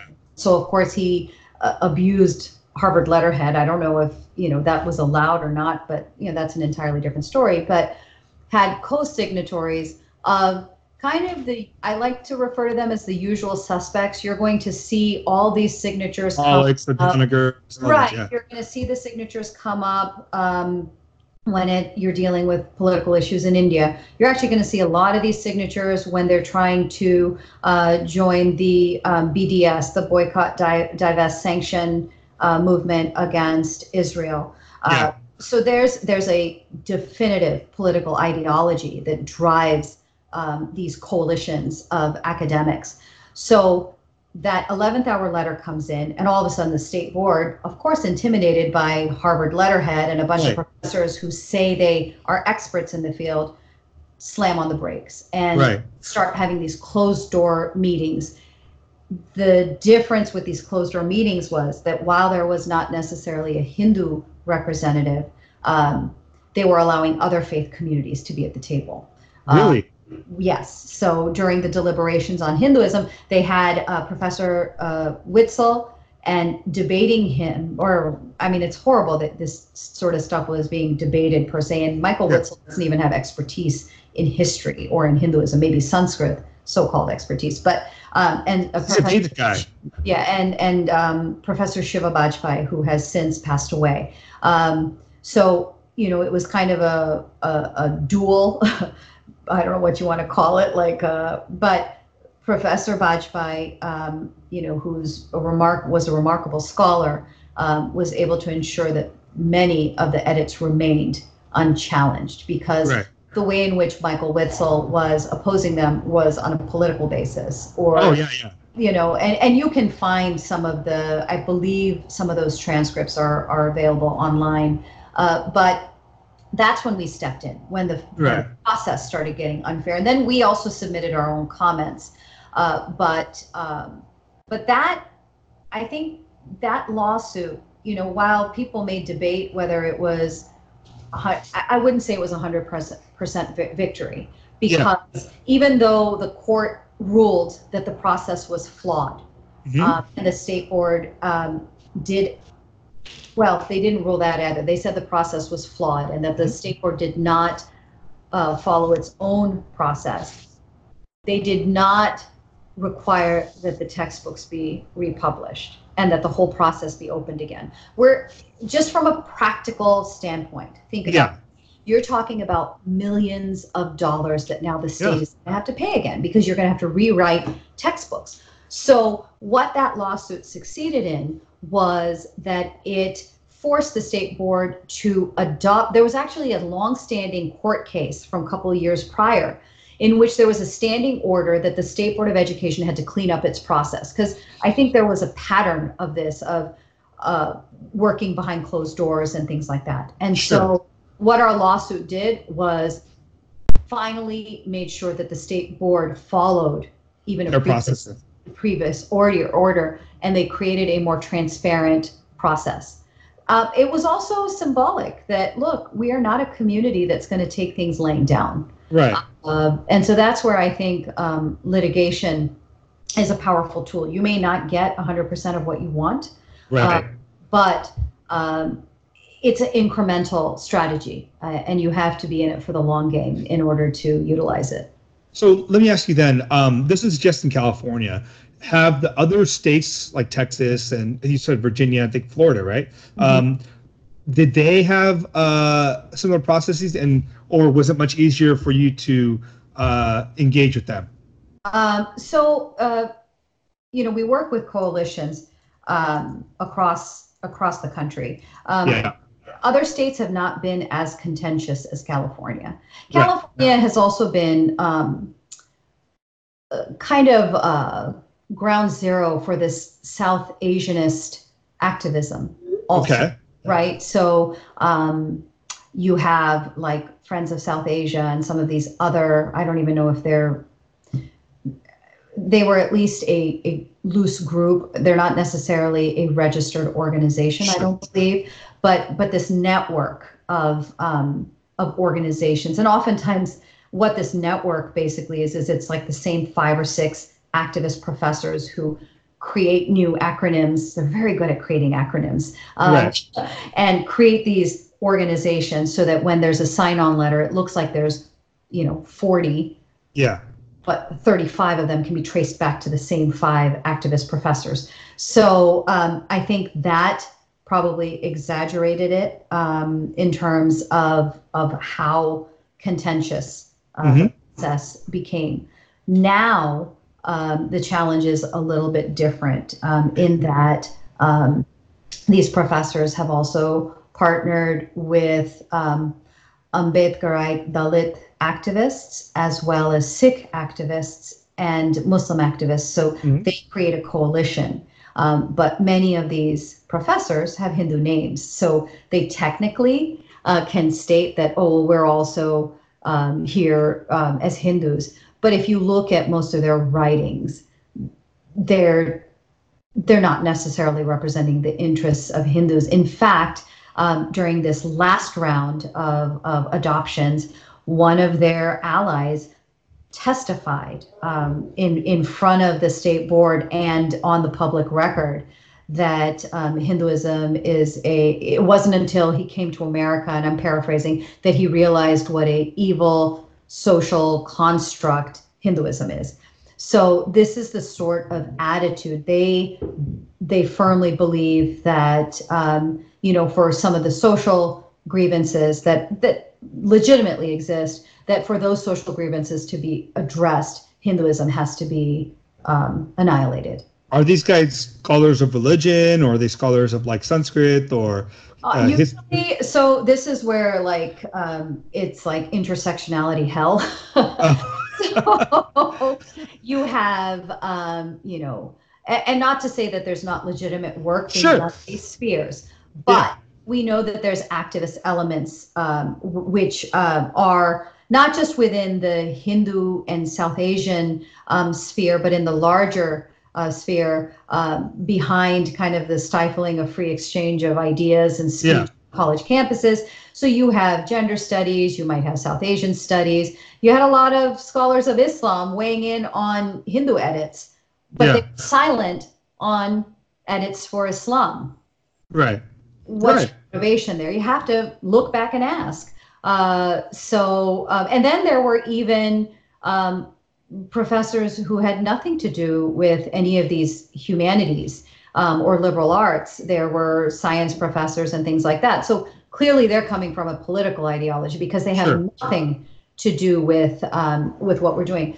What we have been able to do, though, is that we understand the optics of you know when when a state board which is made of like administrators and volunteers and yeah. sometimes K through 12 educators educators when they come across like a, a letter that's written by you know on Harvard letterhead no less and with all these professor names with these PhDs um, that there's a weight that comes with it well we have been able to build relationships with a number of scholars and I think you've probably talked to many of them Yeah, uh, right. you know, Professor Jeffrey Long, um, Professor Ramdas Lamb, and um, uh, Professor Anand Rambachan, and a number of others who are Yeah. really respected in the field. Um, Professor uh, Barbara McGraw, who teaches interfaith and, and a number of other things, that they understand the challenges and they are committed to teaching um, or not teaching, but at least incorporating more emic understandings um, Mhm. or lived under, uh, you know, understandings of the tradition as a lived tradition. Um, and so we've been able to build relationships with them, and they have come out to support, um, you know, accuracy and balance in the way Hinduism is taught.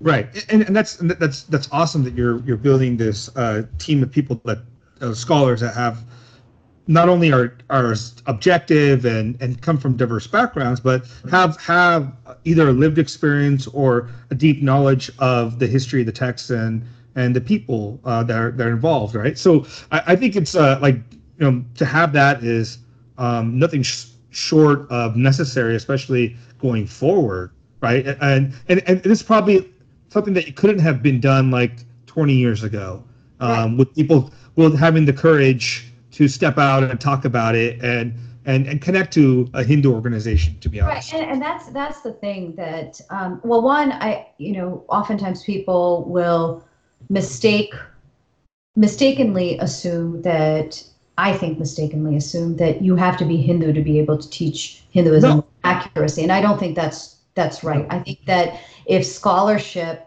um, remains um, guided by intellectual curiosity and intellectual honesty and integrity, you can study any topic. Um, absolutely. you know so so that i just want to put that out there the second thing is that what we have found um, in our relationships with and conversations with a variety of academics is that there uh, uh, to use the words of the intersectionality movement in some sense there's not a safe space for teaching hinduism um, in a respectful manner sometimes. There's not a safe space for publishing papers that reflect emic understandings of the tradition so that you know the major journals where and and you know i know rajiv malhotra wrote about this long ago um, about like the cartel that you're not going to get invited to the uh, Conferences, yeah, crowd panels or you know unless you toe to a particular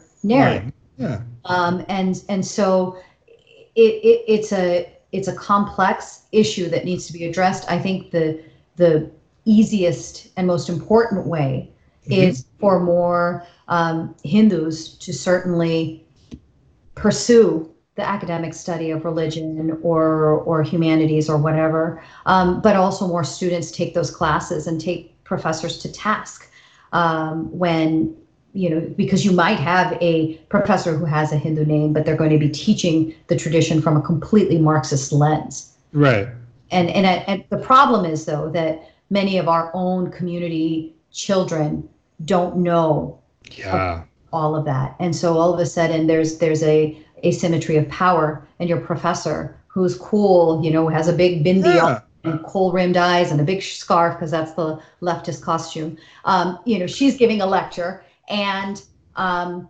your grade depends on learning or you're enamored because this professor is super cool. And um, and so we have to, I think, prepare our children at high school to know how to recognize the different biases. And there's still something to maybe learn from a Marxist Sure. interpretation of religion or a Freudian. Well, it's a layer. so much, but it's a layer, right? It's one way of understanding a, a phenomenon, a global phenomenon. Sure. But it's not the only way. And I think that it's a professor's responsibility to say, listen, I view history through a Marxist lens. Put it out there. That's Yeah. yeah. honesty. And then that way, at least a student would understand. Or, uh, you know, lay out there all the different ways in which you can see religion so that Right. a student can better recognize. Um, No, I, I think that's. I think that's totally right, and and I think th- there's a point you made which sometimes is is frustrating to me, and and I think it's it's people of our our generation and and probably even younger generation that have grown up in this country and um, are Hindu or whatever, and but they tend not to be. I mean, I'm a liberal guy. Like my my politics is very liberal, and and I, I tend to align that way. But what I'm starting to find is people don't have the the knowledge of, of Hindu traditions, religion, whatever. So anything that is said by anybody about Hinduism is automatically like supported, right? Like even this like one one of my biggest difficulties is this um and I'm not a Hindutvan, so I'm not someone that follows Hindutva and whatever. There's that recent article that came out by some guy on the caravan, which is a terrible article, but um, but the idea of Hindu na- By the way, he's not an analyst or a scholar by any yeah, I, I think he's not anybody in terms of like any knowledge or skill set that connected. Um, but my my point is like to even terms like Hindu nationalism is such a weird concept to me because what you're trying to do is give this equivalence between white nationalism or European nationalism to something that Hindu, which doesn't have any of those tendencies. Historically like we don't have a sense of a nation of hindu nation like like this is only for hindus. We, we know that but to have that conversation it becomes like oh you're a hindutva follower no uh, hindutva to me it has its own issues right it's i think it's a very Abra- abraham abrahamized version of hinduism in some sense it's very reactionary people are taking up these concepts in a similar way that that happens in Judeo-Christian Islamic framework of how to view it. This has to be the path, the way, the truth, whatever. But I think we're not even allowed to have a conversation about it without being labeled a bigot or this or that. I, I agree. And, and well, first of all, I, th- I think that we need to problematize the word. Yeah, That's what academics do. But but in the academic sphere, there's only one understanding of Hindutva. There's not a definition of it, but it's a pejorative, and it's used to discredit scholars. It's used to discredit uh, critique, legitimate critique of Yep. academics, and it's used to discredit advocacy organizations and Hindus.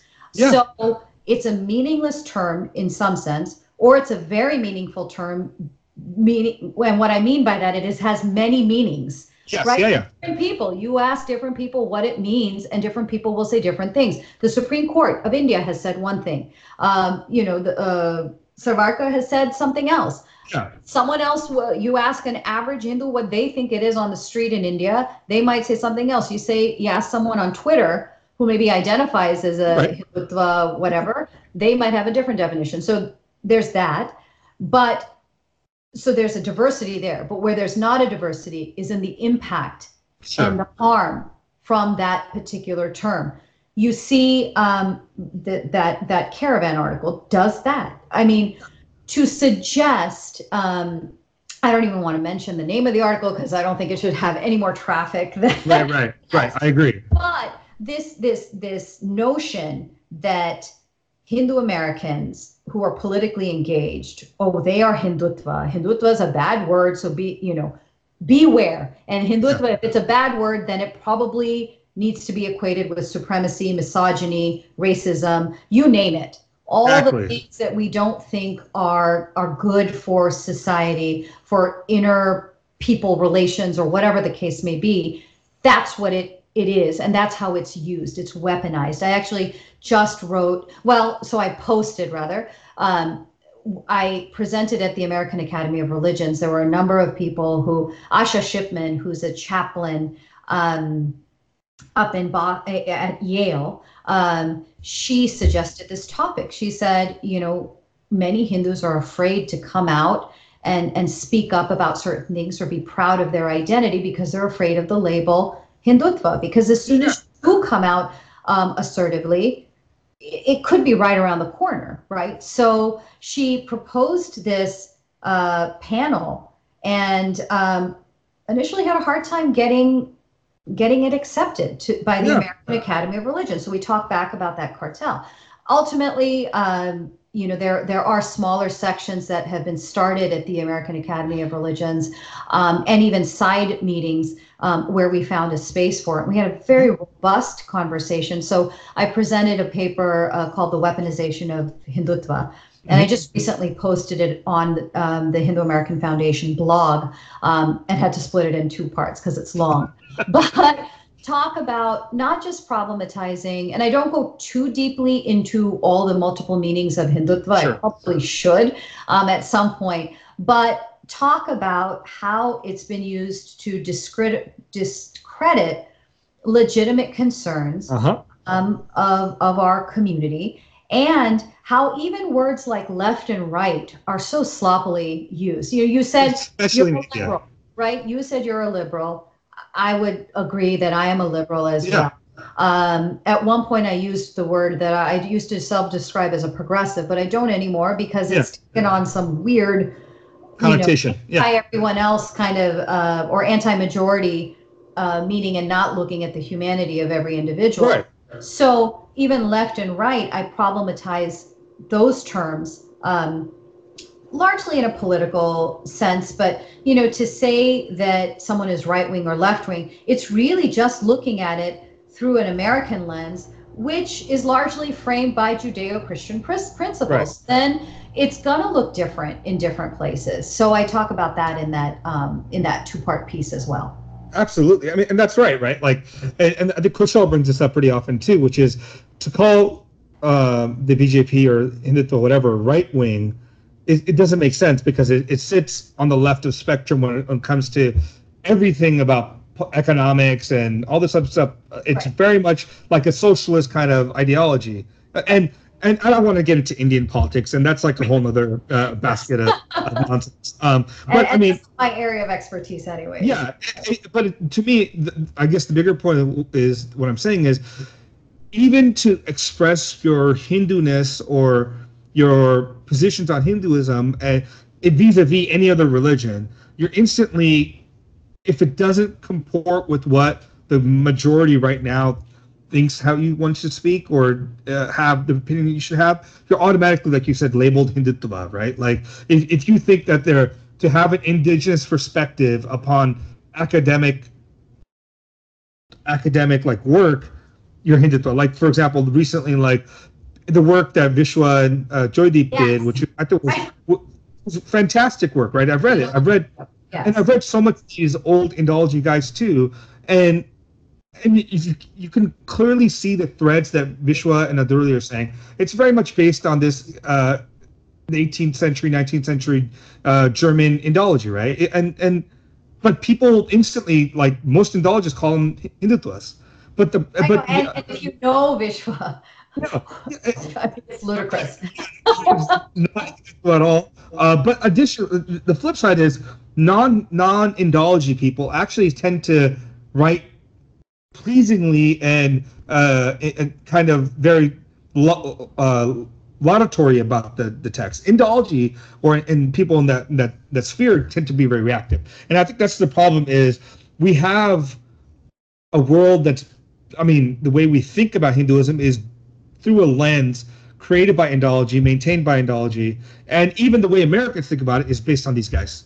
Um, and and so when we cross lines, we talk about, for example, like even if we were to talk about things of transgendered or whatever, that that Hinduism on the whole has been much more open and liberal about these concepts. But at the same time, the moment you say that, oh, you're just kind of revisionizing his history. I'm, I'm like, no, it's a problem. Is you have this vision of what you think Hinduism is that is built upon some some these premises that are totally flawed. Right. And you know, look, there's there's not necessarily I, I don't think we have to throw the baby out with the bathwater in terms of where there's ways in which to look at a tradition with a particular framework or structure. that might um, reveal interesting things. But when when you insist that that can be the only framework through which you see it, and then you know indigenous frameworks might get squashed or not respected or not given the same level playing field, that's when it becomes a problem, right? Like so, and and this goes across the board. I mean, and in some ways, it it would be asking for a Hindu ethos in the study of religion, right? Because we have darshana, you are looking at things in different ways. Right. And we're okay with disagreeing and we're okay with, uh, you know, contradictions. Um, we need a little bit more um, Hindu attitude, I think, in the academic study of religion. I agree with you. I, I, my only point to that was not that that they don't have validity in certain points. Mm-hmm. It's it's that when those views get so entrenched that you're not yes, willing to absolutely. even consider that okay, there's a, a variant look at something. Let's even have a discussion about it. But instead of having a discussion, you just instantly label someone Hindutva. This it's the same way when someone says, you know, like, okay, I understand that maybe uh, we don't need to throw white privilege in everyone's face. No, you're a racist if you don't allow. No, let's talk about stuff. It's okay right. to have a conversation. Let's be respectful. Talk about it. We can be critical of each other's views, nuanced, but we don't. What we don't need to do is call name calling. Are, are we like on the playground when we're two years old? You know, right. this, no, completely agree. Completely agree. And uh, look, we also have to. You know, there's this there's this seep of like groupism, right? Where we're unwilling to see individual pain and individual suffering. The, yeah. that, and that's that's to me some of the problems in progressive circles, right? Like, well, if you're this, this, this, this, then you're out because you have this many layers of privilege. So shut the hell up and sit down.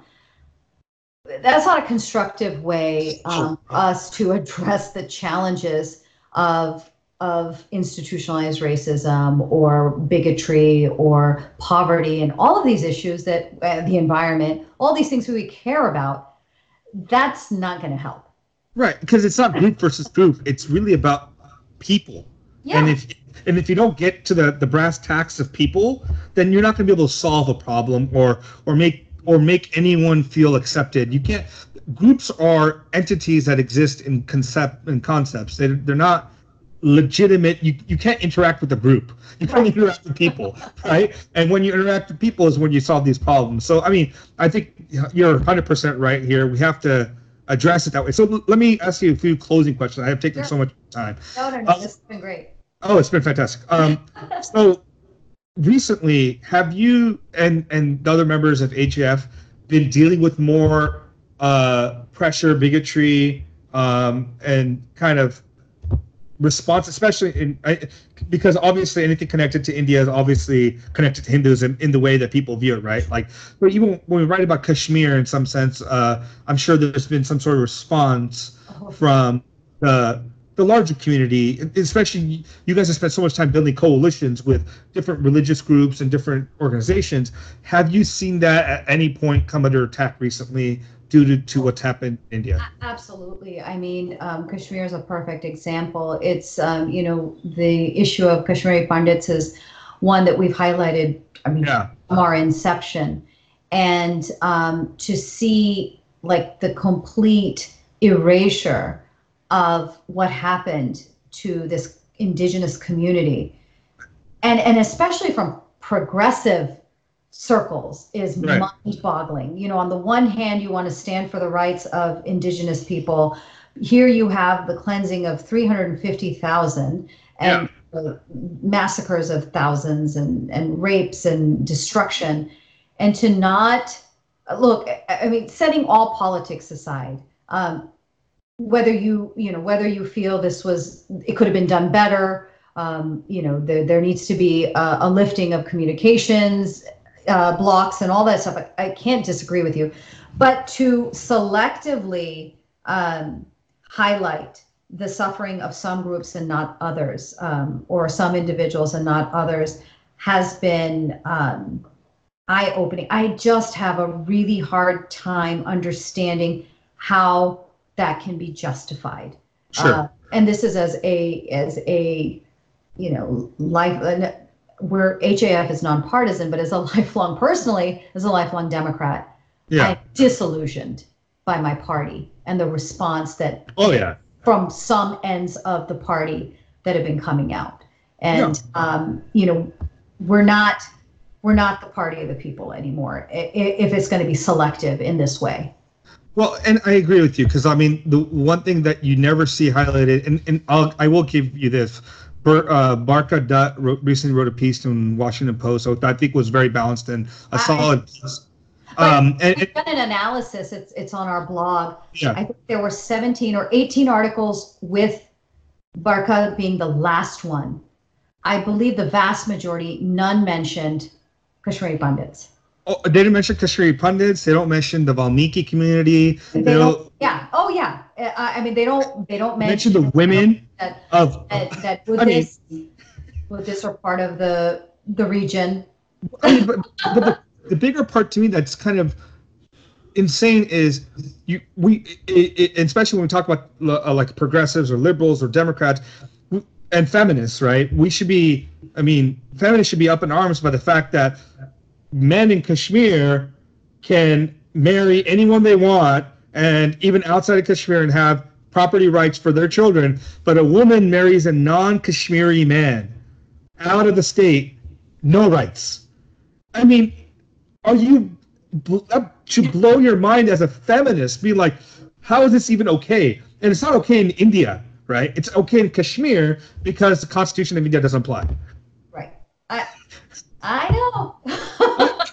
But what I'm saying is, I mean, my point is, it's been made into a, a an issue that's a mono issue versus the fact that there are so many different things to talk about the complexity of the issue that the West should and people in the Democratic Party should be even stopping by and saying, look, uh, maybe this way they did it was wrong, but let's talk about what's going on and not just say, oh, the entire state is incorrect here, right? It's just it's it's selective. Look, okay, we can't um, deny the uh, the the lobbying efforts of of Pakistan government and um, and the rallying around this issue that globally many Muslim organizations have put their weight behind it. So in some sense, even if it's not a Hindu-Muslim issue, it's being forced as one, and there's definitely elements of that. I mean, the insurgency and the cleansings that have occurred in the valley are are religiously based, um, but uh, there's there's constitutional safeguards that were being denied from these people. I mean, you know, we've been we've been on the hill going up and down offices. We had a briefing um, for Senate staff yesterday on this very issue. I had conversations yesterday where people with a straight face asked me, "Well, what about you know concerns about demographic shifts?" And I said, as an American, how can you ask that question? Are are we going to begin having that conversation for our country to say, well, we don't want too many people of this color. If if if we have that conversation, Yeah. what's that person going to be labeled? What about the demographic shifts? Like, should we have too many people of this race or religion move into this country? And maybe we should legislate so that doesn't happen. Hello, this is what the civil rights movement was about to uh, Right. rid of that. Is it, it has it become a reality where, you know, those types of considerations are not part of, um, you know, keeping some people out and keeping some people in? No, but there, there's at least an ideal that we have agreed upon that you know we're all equal and as people as members and citizens of a country we have the free right to movement within our own country Right. so when but that has helped to have the conversation in that way to all of a sudden they're like oh wait a minute now i see what i'm saying Yeah, because it, exactly. I mean, and, and, but this is the importance of like the work you guys are doing is it's understanding something from a different perspective, right? Like you look at something like Kashmir, like oh my god, but the moment you phrase it as free movement of people within your own country, and then you think in America, you're like, oh, what if suddenly they decided that half the country you can't let Latinos into because it'll change demographics? Would anyone in this country be okay? No. right exactly. No. and not only that but i i mean then okay if you're concerned about demographic shifts then let's acknowledge what's happened over the past 70 years and the demographic shifts that did occur as a result of a proxy war in which Right. Pakistan has partnered with terrorist outfits. Right. But that's not part of the conversation. Well, maybe it's the conversation in some circles um, in Washington D.C. Right. because there are people who know this issue inside and out. And there are others who maybe don't know it. As long as they express some curiosity and are open to learning, great. That's why we're here. But what, what the media is doing is completely irresponsible. Right. Irresponsible. It's a campaign of disinformation. And Sure. I, you know, it's inexcusable, quite frankly. So let me ask you another question. This might be a little more icky. So if you don't feel like answering, that's fine. Is it difficult um, to separate out uh, when you're talking about Hindu versus India? Yes and no. Um, yes and no. The way that we approach these issues.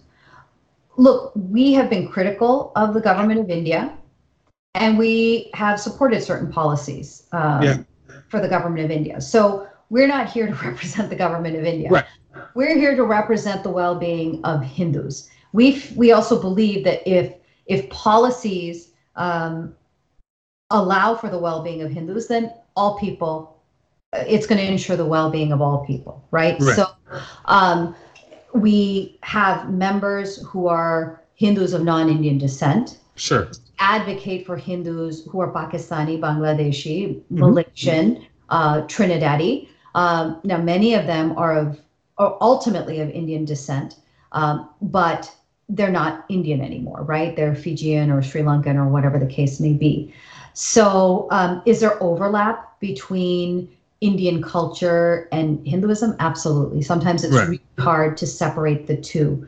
Uh, but we do see a distinction. Um, but we also see India as a sacred homeland. Uh, Right. because, as you mentioned earlier, in terms of the temples and why certain temples exist where they do, there's a there, there's a sacred history, or as Diana Eck has said, there's a sacred geography. Ge- Exactly. So, um, in that sense, uh, it's hard to pull away from from India. Um, and and I mentioned like that sense of belonging. But Yeah. the, the last thing is that oftentimes what happens on the ground in India reflects on us as Hindus here. Sure. And therein lies the challenge where we may not speak out on every single issue Uh-huh. um, it, uh, that occurs in India, but there are times when we will because you know maybe our American neighbors or colleagues are asking about it, and so Sure. there's a need to um, clarify because oftentimes what happens in the media, and this is across the board in its coverage of religion, either the role of religion in a particular phenomenon is ignored or it's overstated. It's really hard to find when the balance is just right. So, Right. you know, suppose there's some incident of communal violence in India. While there might be two different religious communities, it might have been over a border dispute or Right. a property clash or, you know, some other sort of social issue that was underlying it, but it gets framed as Hindu Muslim, right? Right. So, um, so those are the places where we sometimes get pulled in um, to situations. But Right. for Kashmir, um, our our intent and our motivation was that here is a, a a group of Hindus that have been persecuted, and they're no different than Hindus in Bangladesh or in Malaysia. They just happen to be, you know, uh, what's it called? That that they just happen to have been persecuted within their own nation. Right.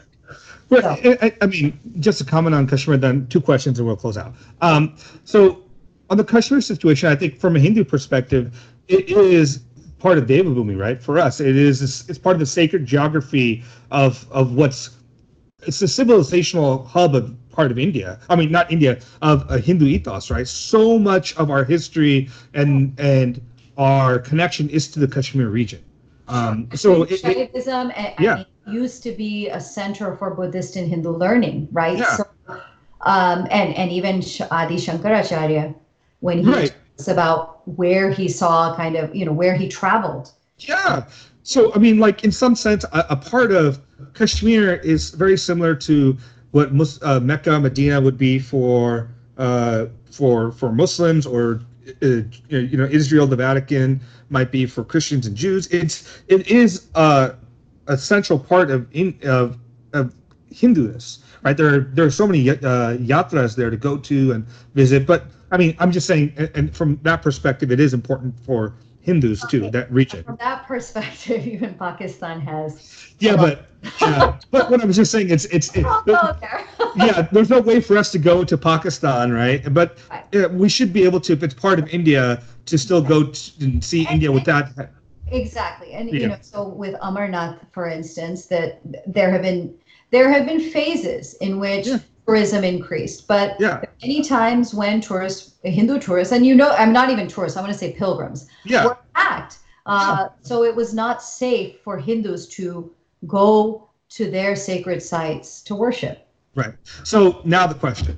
Um, uh, there's two questions. The first one is, this is the first, I think, large election cycle in the U.S. in which we have a candidate who is out and out a Hindu, who has who has been wearing it on her on her sleeve, but has also come with some amazing credentials. Right? She served in the military. You know, was a, a, a senator or representative in Hawaii, and then now is a congresswoman. It's her entire life has been like very Hindu and then service oriented and very American. So th- it's like this point of somewhat pride, and she's not Indian, which is even some ways cooler because it, it, it shows the the panness of of the uh, the Hindu ideas. Um, how do you think that has impacted the community on a whole, and has there been any negative reactions to it? Uh, so on, you know, as far as the impact on the community, I think it's been a very positive one. Yeah, Uh, I think that um, many Hindus from India are very self-conscious sometimes of their religious identity for you know I don't know what a variety of reasons. Um, colonialism might still be playing a, a role in that, uh, but generally I think we're you know not necessary. We don't have to talk about it maybe, and so it's not part of our culture to you know. Well, um, we're also the other, whereas others you can get. So right, right. So, um, so I think that um, to see someone who's like not self-conscious about it, I think is liberating. And and I know from my conversations with a lot of young people, and even for myself, just seeing that this is powerful. This is you know it's just downright awesome to see like a congresswoman who's at a rally and, and it happens to be Janmashtami. So she's like, you know what, I'm going to lead you all in kirtan. Like that's yeah, pretty phenomenal. I think that in some ways, um, like the the the Trinidadi diaspora also has that similar um, resource of people who can inspire. Uh, I believe when the first prime minister, I don't know if she was the first, but when um, she was or he was elected, I'm getting my, I'm forgetting, but you know the whole group, she led the whole like group of people that had gathered. I'm talking thousands in Hanuman Yeah. Like when you have something like that, it makes it okay to be Hindu and to be not just to be okay to be Hindu, but to be proud of our Right. tradition. And I think the other thing that she um, is so um, good at and about is articulating um, the inspiration that she draws from Hinduism into basically what's been a life of service right. and and i think that it's um, for me at least hard not to see how um, it's this tradition that also kind of um, inspires her approach. She's very measured. She's Yeah. very thoughtful. Um, this is all in my personal capacity that i'm sharing this because HAF is nonpartisan. But you know that um, that thoughtfulness, I think you see it in, in other legislators too, who are grounded in the tradition. Raja Krishnamoorthi is another one, um, who I, I deeply admire and respect. Uh, that you know they they don't scream.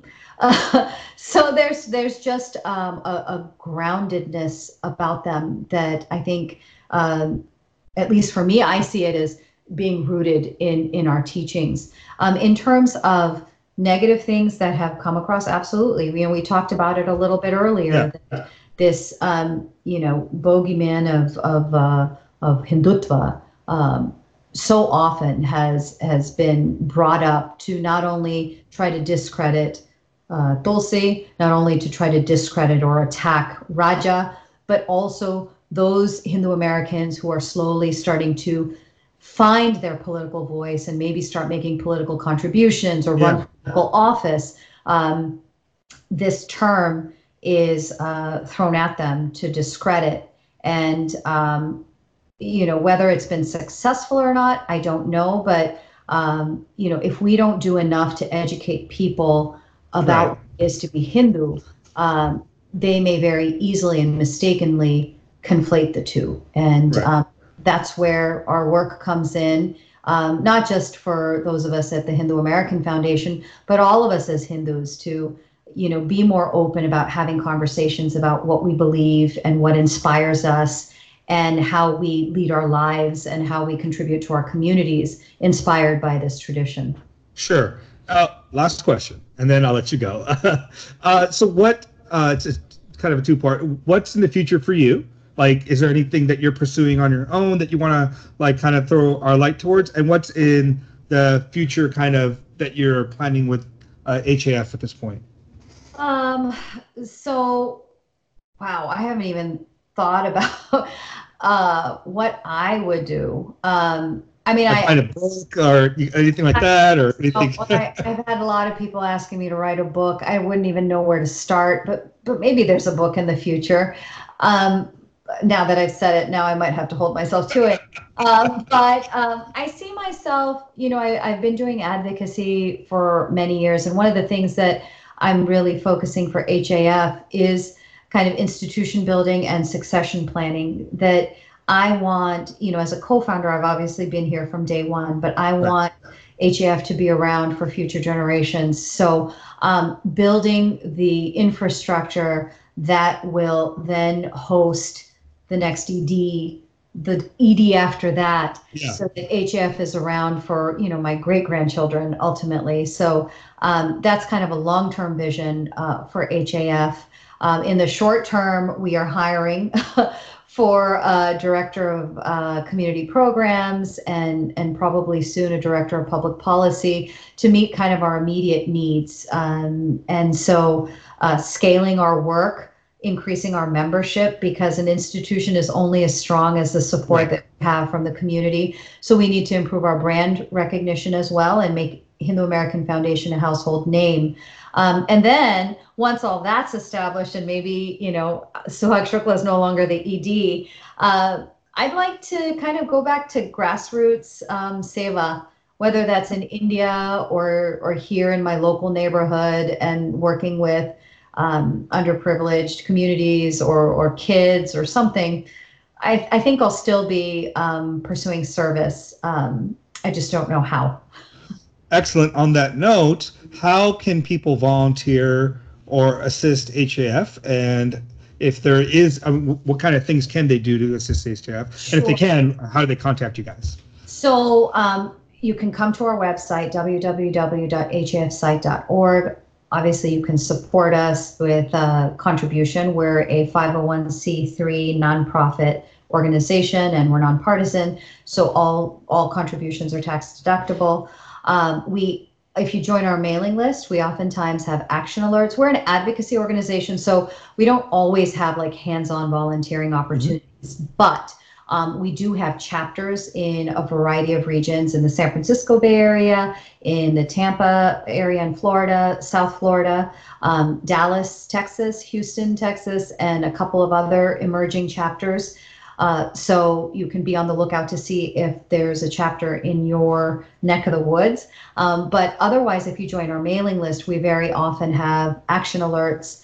Um, so that you could maybe make a call to Congress um, or to your local congressman or write a letter to the editor. Um, we also often have webinars where you can get certain types of trainings, so whether it's temple safety and security or know your rights, um, or Dharma Ambassadors program, in which we are um, teaching our own community members on how to teach about Hinduism to non-Hindu audiences so that they can get involved in interfaith or at the school level or or whatever. So there's a variety of ways that um, people can can kind of join the cause.